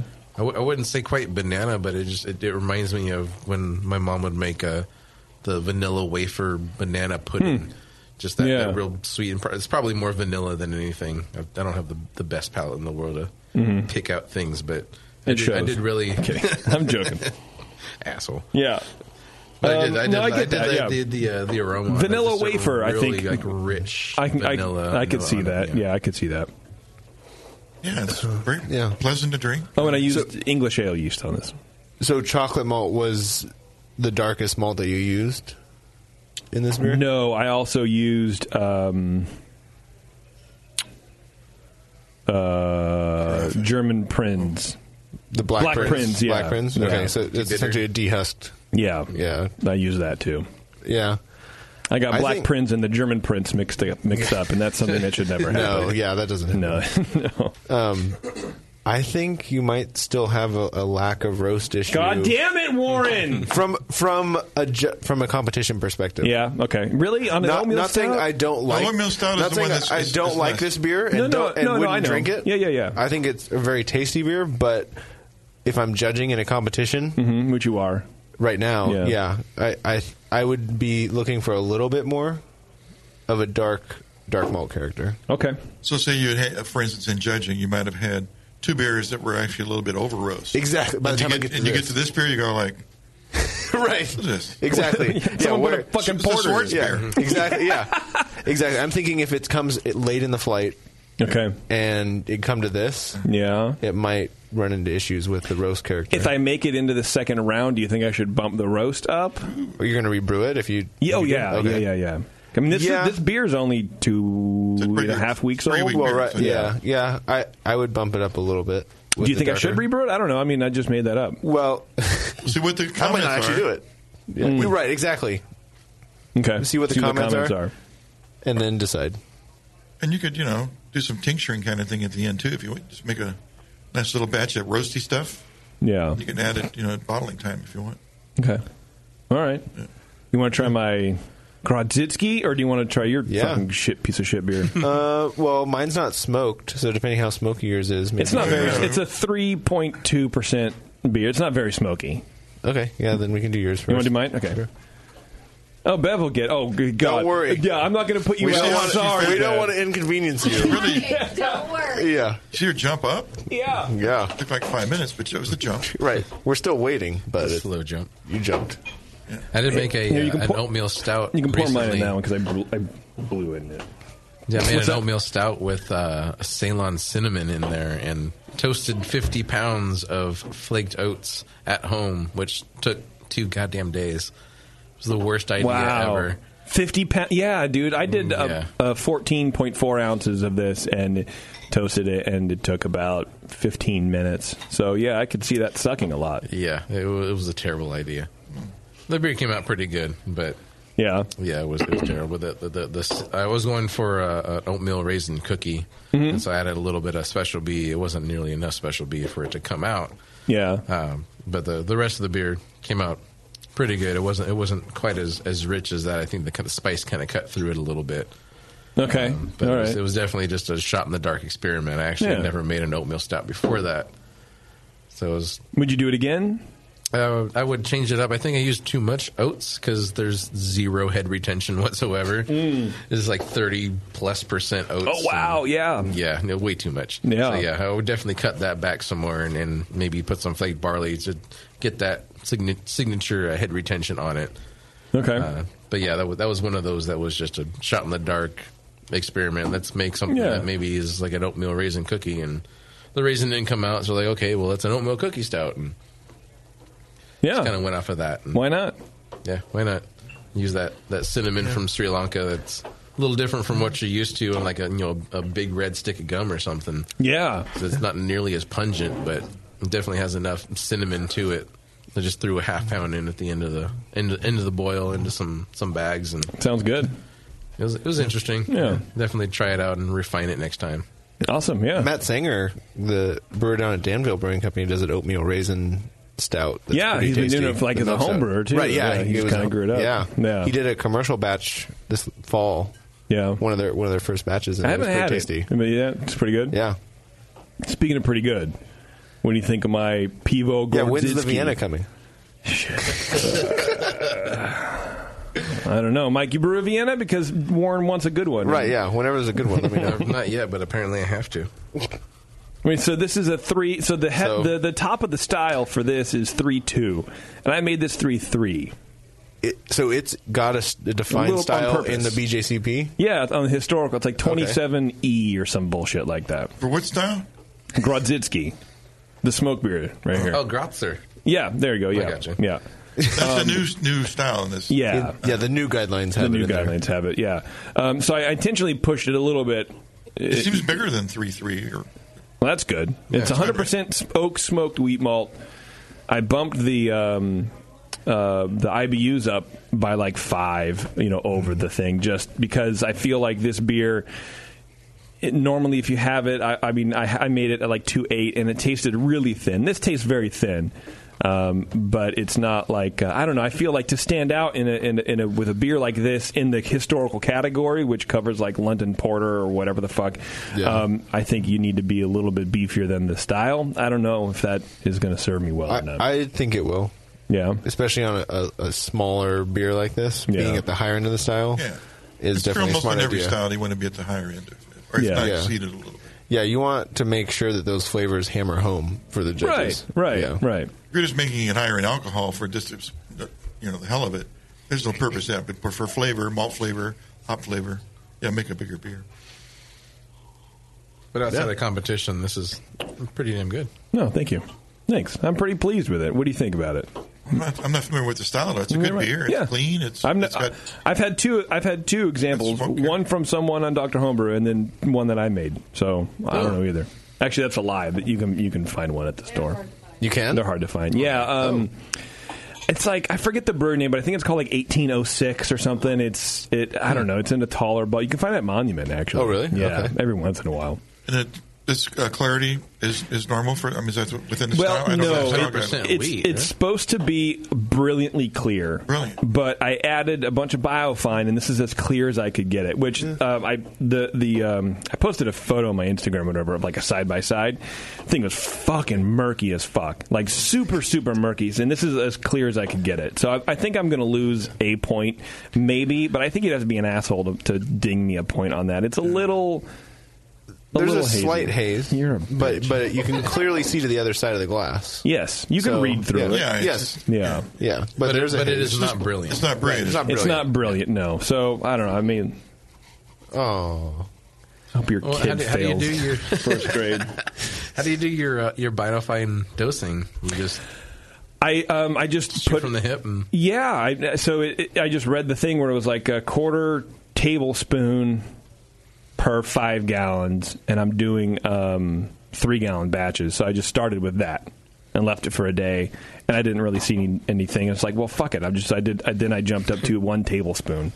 And shook it up, and then the next day I got this. So I'm like, okay, I need to, I need to keg this thing, or uh, yeah, I need to keg it now. So yeah. I've been using a Nalco, which is basically just the no name version of, of biofine. It's No, okay. colloidal silica, same same idea. Uh, but I'll take a sample of the the base beer after I've cold crashed it to where it's it's as clear as it's going to get on its own. Yeah. and then dose it with different rates, you know, per barrel uh, to get an idea of Yeah, you do like a bench trial or whatever. Yeah, how, Yeah. how clear it's going to be, but also then how solid does it settle out? Because if you use way too much, you'll get super duper clear beer, but you'll throw away half of your batch because it's so fluffy at the bottom. Right. Um, so that's that's where I've kind of had to dial it in with something like a clusterfugle, the the the, clus- the, the cream ale, um, to, and that's where it takes a little bit longer, and that's part of why I like those hazy IPAs that I'm able to turn them around super quick and not have to wait for them to crash out. Right, Whereas the right. cluster, uh, now that I've got an idea that I can throw in however much Mm-hmm. of Nalco it, it seems to take per batch and get it pretty clear, but the first initial trials. I'd pull a sample and dose it with different rates to see Mhm. not only how clear it got, but how solid it settled out. Mm-hmm. Yeah. And I've had to do that for different beers, and it's been pretty different in dosage on that stuff. Well, you're better at math than I am. Remember that. I just wing it. I mean, dude, I bottled with a fucking bottle filler wedged up a picnic tap. Uh, wasn't or not here even for a picnic tap, but oh, that's right. That's how I bottled with this, and I used Teflon tape to seal it. I'm not very, I'm not very good. What do you think of the carbonation level on this? It's supposed to be like very effervescent. oh. Yeah, I think that could be increased. Well, yeah, it is a little creamy, but yeah, it's a li- not in yeah a bad way. I mean, It's- especially if the style guide says effervescent. Yeah, It's not this that. is not that. Yeah, no, yeah. Oh, Well, Um, maybe if someone didn't lose his fucking beer gun. Yeah, I already shipped it. hey, more beer is how far from your house? And bless you. Um, uh, too far. Too far. Too Oh, far. Sorry, that's on me then. Yeah. Well, anyway, those are my NHC entries. Yeah. I think I have a good shot. I don't know. Yeah, I You got a lost. chance. Yeah. I mean, how many Yeah, I other guess- Krasinskis are there? By definition, I have a chance. like Dumb and Dumber. Yeah, I got a chance. So you're saying there's a Yeah. chance? Well, see, and I don't know how they're going to do it. I mean, uh, do they lump all of the historical beers on one flight? Right, Well, 'cause what's it's a the sub- major it's a category for subcategory, this? It's a right? subcategory, This yeah. is a, uh, category of what hybrid or something? Twen- uh, historical beer. Historical beer. It's like Oh. 27 Then yeah, based on like the size of C the or whatever. competition. Yeah. Yeah, like I assume the first round of the national competition. Here, I I'll would I would expect to be like eight to ten beers of this in this category.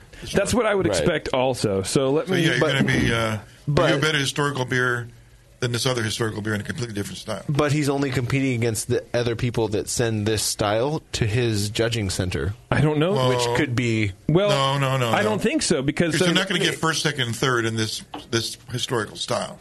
It's going to be first, second, and third for historical style, right? I, th- I think so. So here are the historical beers. You have the, the Gozas, which I think Oh, I going see up what against you're that's saying. going to be Yeah, right. tough. Oh, yeah. Uh, Kentucky Common, which we talked about earlier. That's another new one. Uh, Lichtenheiner. No Lichtenheiny. Um, a London Brown Ale.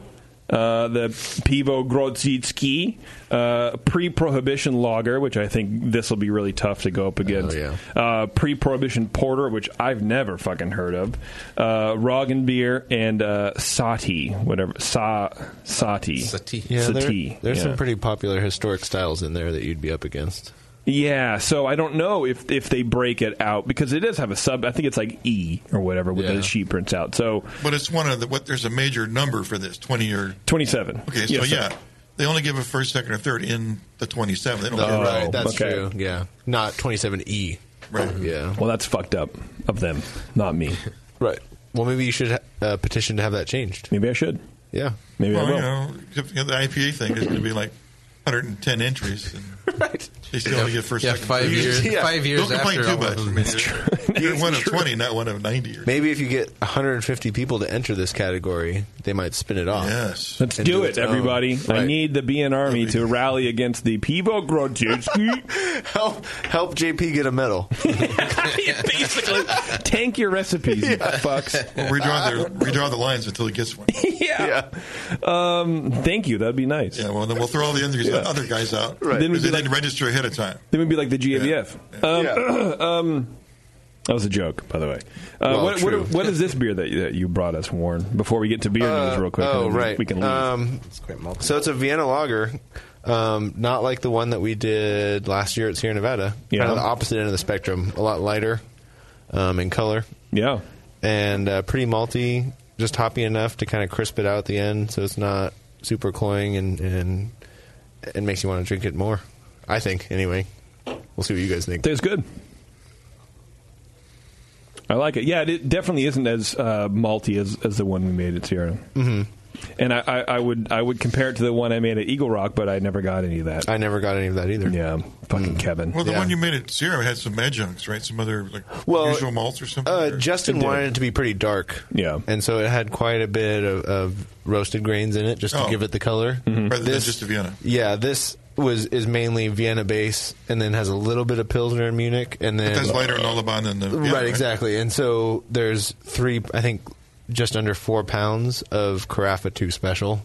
Oh. Just to give it just a little orangey color. Um, Are you happy with it? Rather I than think dark so. yellow, it's more orange. Right, yeah. And so um, it just barely gets in there under the, the SRM limits for the style. Yeah. Um, but yeah, I, I'm pretty pleased with it. My goal was kind of just to make a lower ABV, slightly hoppier Oktoberfest because that was really popular this past fall. Okay. So we'll see see what people think of it. Well, I think Well, if they don't like it, just rename it Oktoberfest. Exactly. Well, that's that was literally my test. It's like, well, we'll see if people like the beer or if they just like the name. There you go. And so, because I think this is it was a little bit tighter and better than the Oktoberfest was, because that was only the second lager that I had done at Yeah. the time. Yeah. And so, done quite a few since, and so this is quite a bit better, I think. So we'll see. Now, off, off the faucet, does it have more carbonation than this beer? Yeah, uh, this was this was uh, not a great growler fill. I'm still Motherfucker. I'm still working. I'm still letting the bar staff do it, and so well. what you got to do Yeah. is you got to get a bottling wand and wrap Teflon tape around it and just jam I it should up try into that the faucet. method. Yeah, I should try that method. That's what you should Yeah. try. Yeah, I mean it clearly works. Yeah, so so it is more carbonated right out of the tap. Cool, but Thank yeah. God, right? Tasty. I Right. mean, fuck. Saves this Well, beer. no, no, it, it changes the beer. Uh, it'll, It it, will does. It's like adding Yeah. like, uh, especially in a beer that's got low IBUs like this, it's like adds another thirty percent bitterness to the beer. the Mhm. carbonation. and and this is also fairly warm too because I did. Uh, it took a while to get here, as usual. Yeah, It's so, Um, like, it's like one of the most tra- worst so- drives in the world. yeah, so it only spent probably well since I got here right before the show in the cold room. So this is Yeah. probably about 15 degrees warmer than when it comes out of the tap too, which would also accentuate the bitterness. Okay. But yeah, I think it tastes pretty good. Sounds great, man. Get your cooler. Yeah. Right, You for do my have to car? get your cooler. Yeah, man. Yeah, to drive the co- beer up here. Yeah. Yeah. Speaking of tasting good, uh, if you guys are in town, if, if you're in the Bay Area, hit up Drake's. Go to Drake's Brewing, uh, and they're in uh, San Leandro. They have the Drake's uh, dealership. Yep. Right, which I think is in Oakland, right? It's in Oakland, I, yes, st- I have yet downtown to be Oakland. there, It's but a I great hear stop. It's one of the all best. the rage. It is. It's a very and I nice think spot. they're opening a spot in Sacramento. Drake's, yeah, wow, right, in like some weird like friggin' community area. They're going to be like being the beer purveyor of this in this one little community thing that they built. It's a park. Yeah, well, have you have you seen the building that they're in? Yeah, it's really like Mike Condi posted a picture. It looks like this. I don't know how it stands. It's It like, stays up like it. It looks like a friggin' modern art sculpture. It's like a, like It's like a gourd or something. yeah, it's like like two ends, right? And it's like this swoop.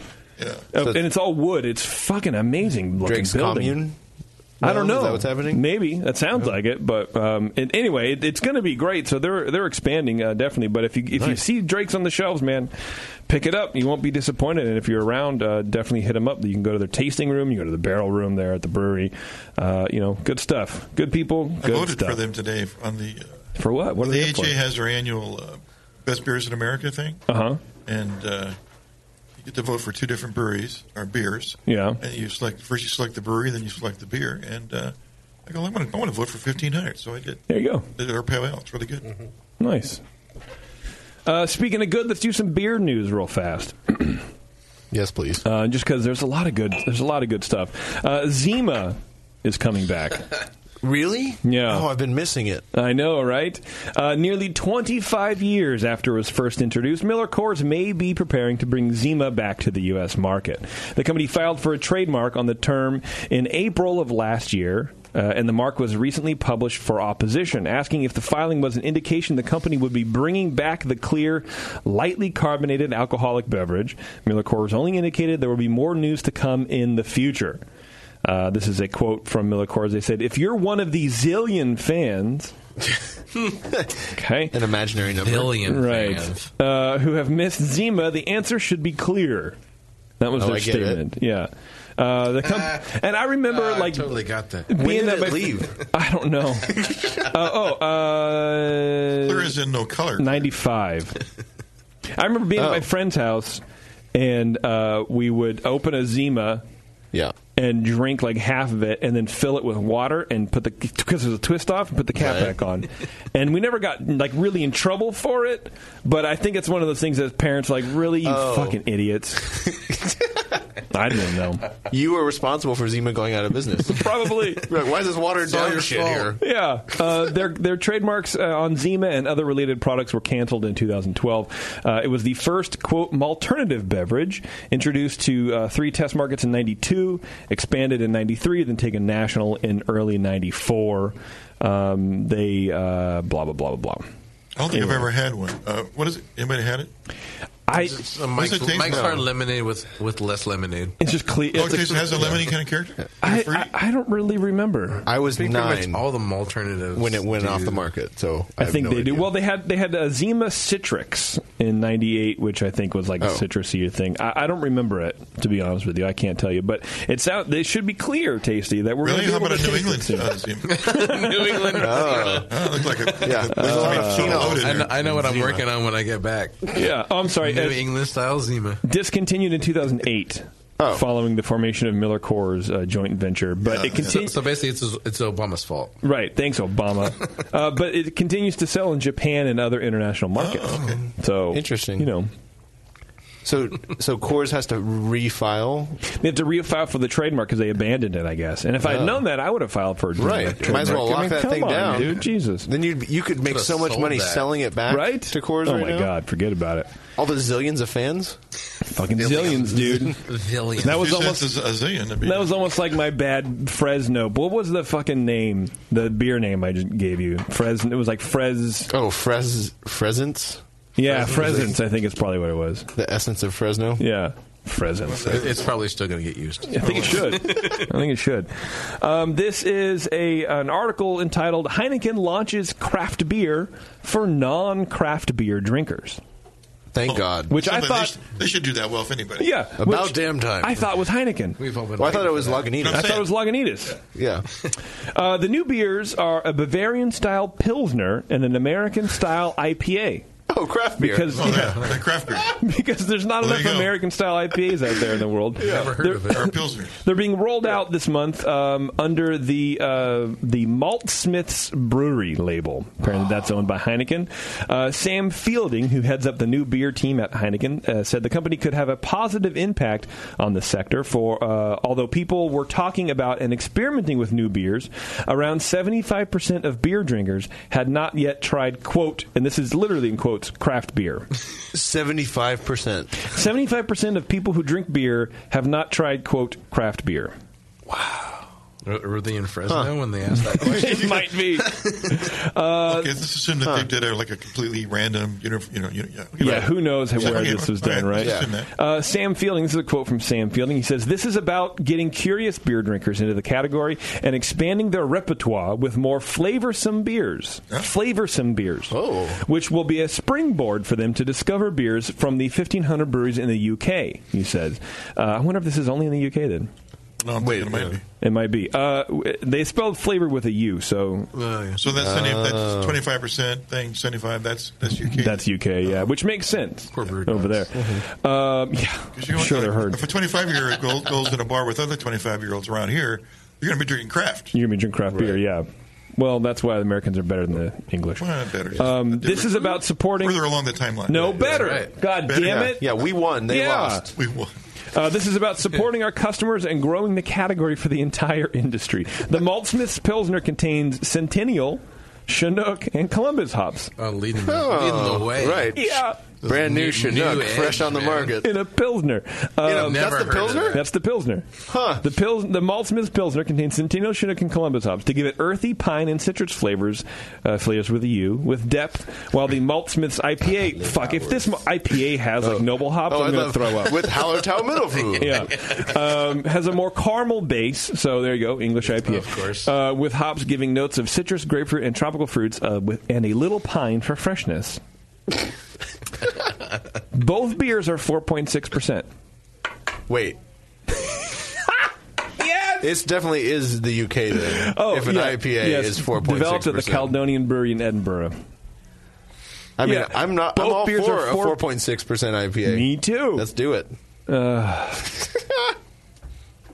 Maybe a dollar tub. Oh boy. One of the people who uh, developed the recipes, uh, Alex Brandon Davies, explained that they had wanted to brew beers that would, quote, appeal to the beer curious, who, for whatever reason, have, quote, yet to experiment. Is that one of the, the new genders on Facebook? It might be. Oh, Uh, I'm beer It's just curious. 50 Shades Yeah, of there's- on the fucking bathroom beer? door, you're seeing that now. Wow. I, I didn't know I was, but I'm, I'm. I was born this way. I'm pretty sure. God.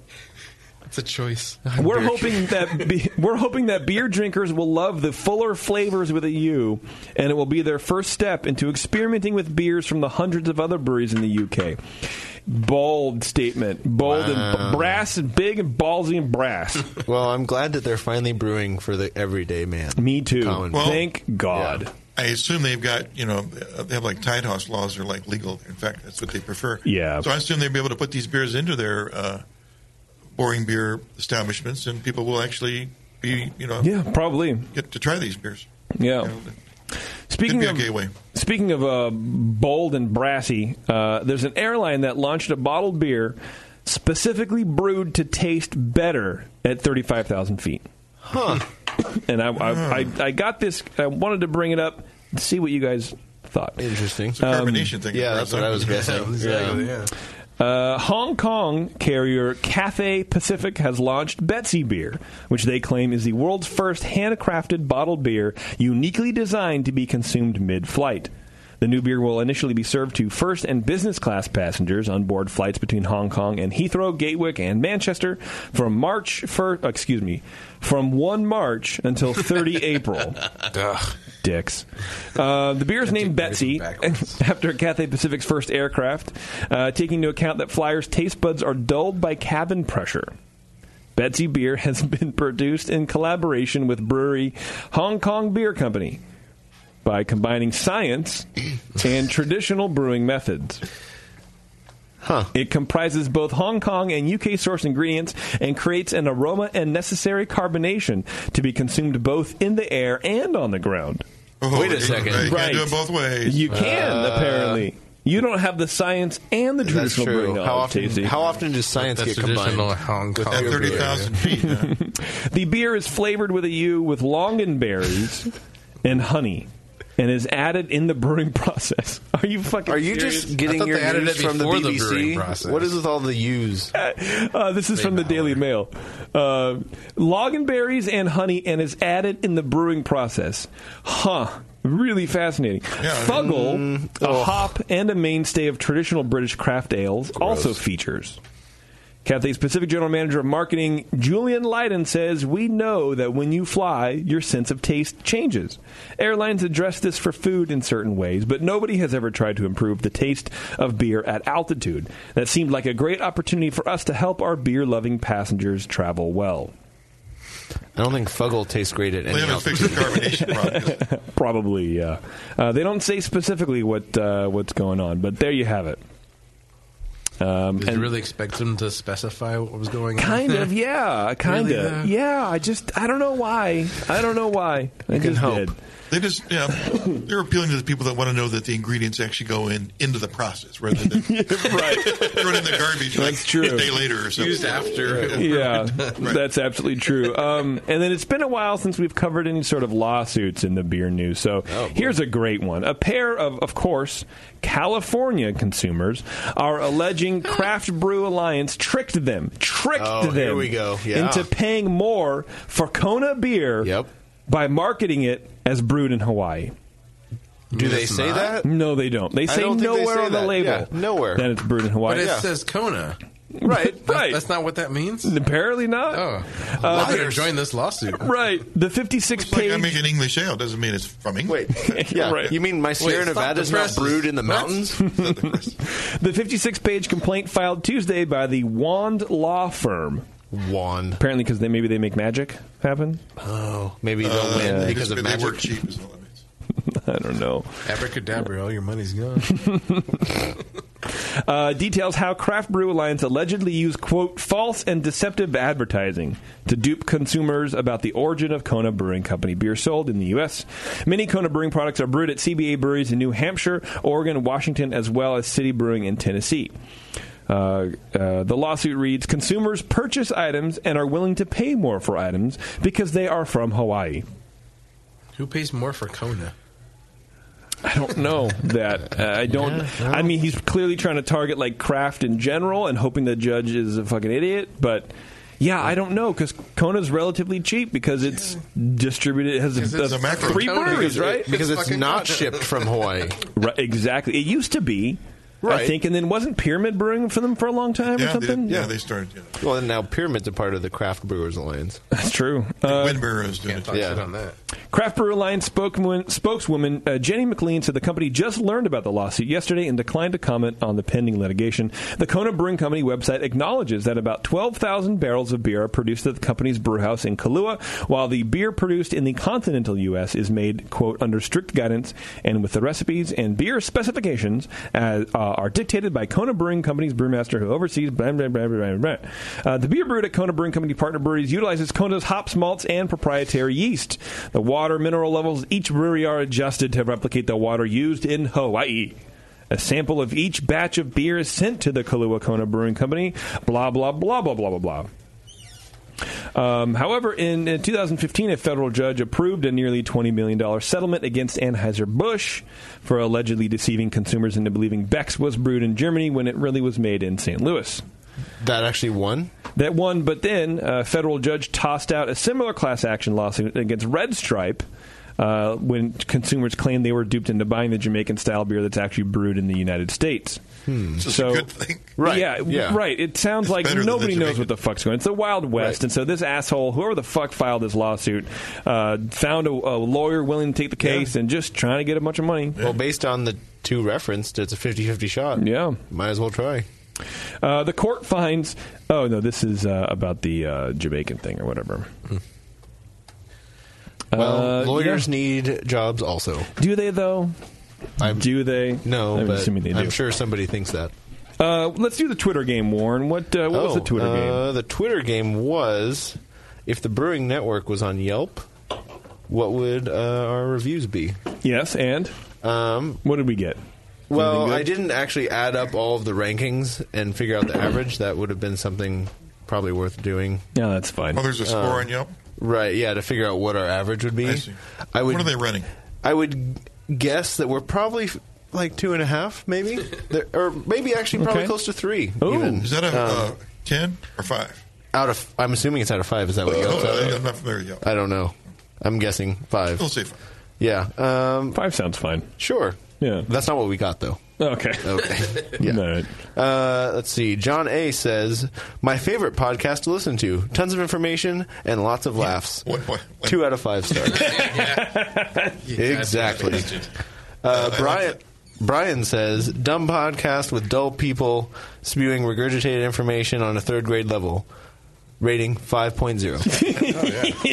so they Yeah. get it. They've, Very read- nice. they've been on Yelp before. Both very consistent. Yeah. Uh, here we go. Uh, Jesse P says, I was pleasantly surprised as I had very low expectations, but the manager was nowhere to be found. Yeah. Uh, oh, two out of five, he says. Okay. Uh, let's see. Uh, funny, informative, or Adam says, funny, informative, great example of this pod, great example of the podcast style, but I prefer YouTube videos. two out of five stars. Yeah, of course.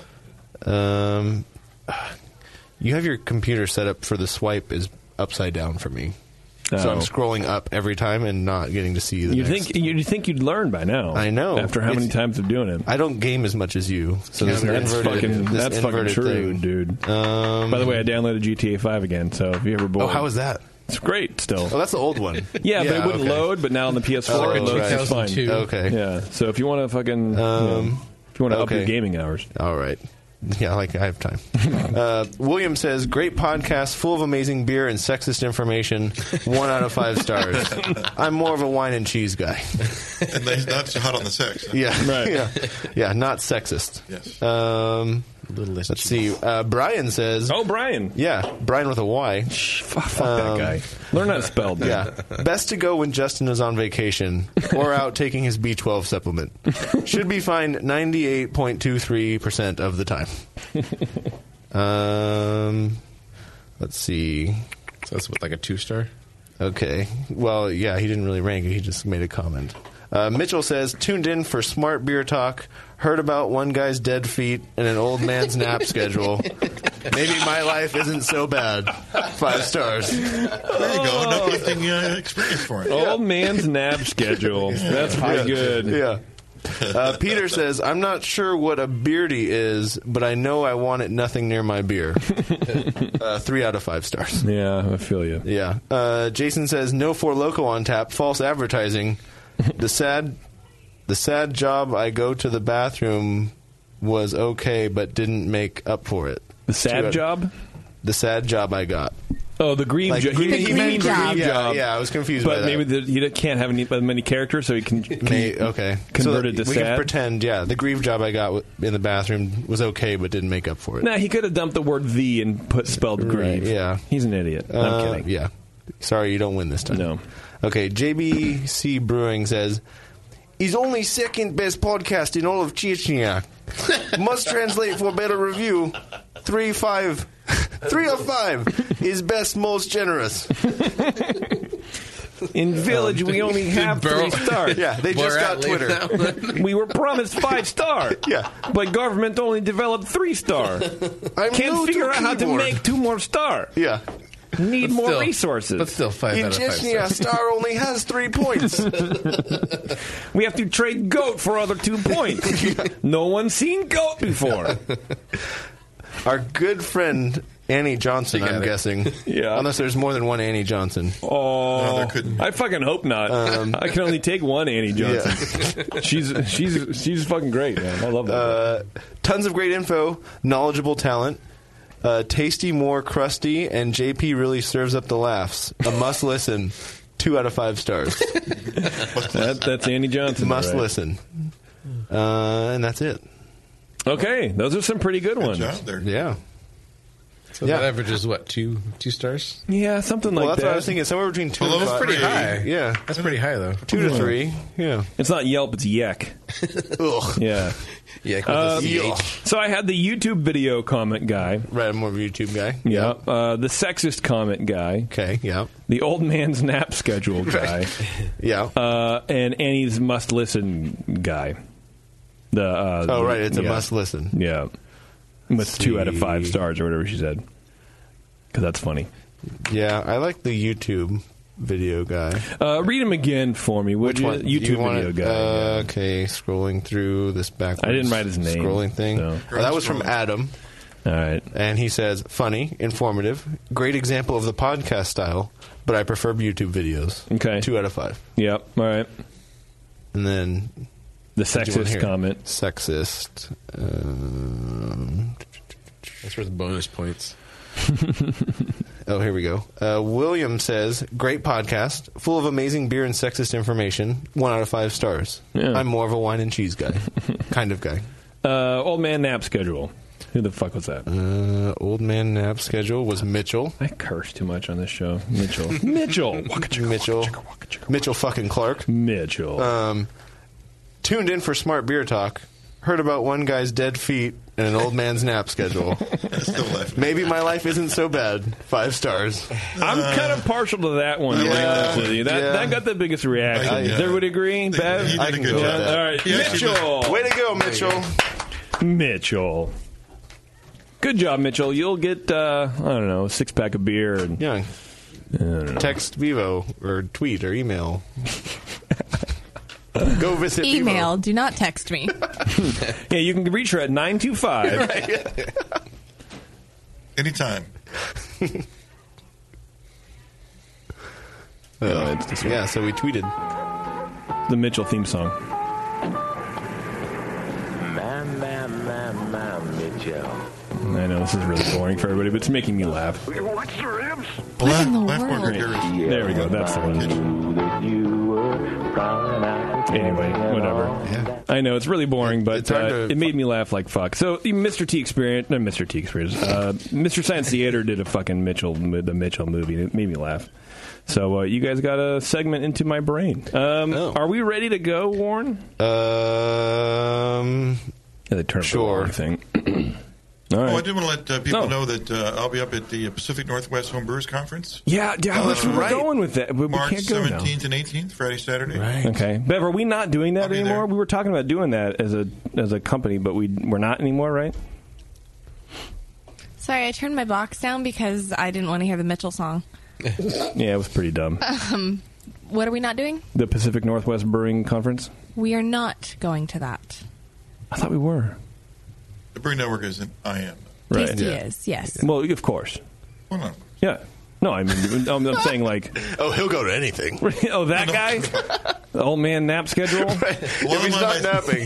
while I'm on my schedule, I'll be napping in in, uh, in London, uh, April 19th, the 25th. Okay. Then I'll be napping in Dublin, the 26th to the 30th or something. Are you doing any Nice. collaboration naps while you're over there? There are- I'll be, I'll be sleeping in some breweries. Okay. During collaborations, Uh, me and Bill are going to nap together. I've got my like specifications. I need like you know rice halls because it brings actually too You- well, yeah, they're too, dense. too dense. Yeah. Right. Right. It's like a sleep number Yeah. versus. Exactly. You don't want to get stuck napping. No. You know what? That was you. You're looking over. Oh. No, Bev and I were having a moment. Communicating. We're having a moment. Um, do you have uh, notes ready for us to go, or Yeah, well, I thought that's what you meant when you asked me if I was ready or not. Yeah, I just wanted to make yeah, sure. I've got the screen zoomed in so I can see it. The screen? nice and big. uh, The, screen. Got the braille thing. I wish you had the screen zoomed in because that would be great. I could zoom in on the screen. Um, All right, Mike. Thanks for joining us for beer news again. Thanks for having me. This, Um, is, this is a lot of fun. It's been weird, right? Slightly. Yeah.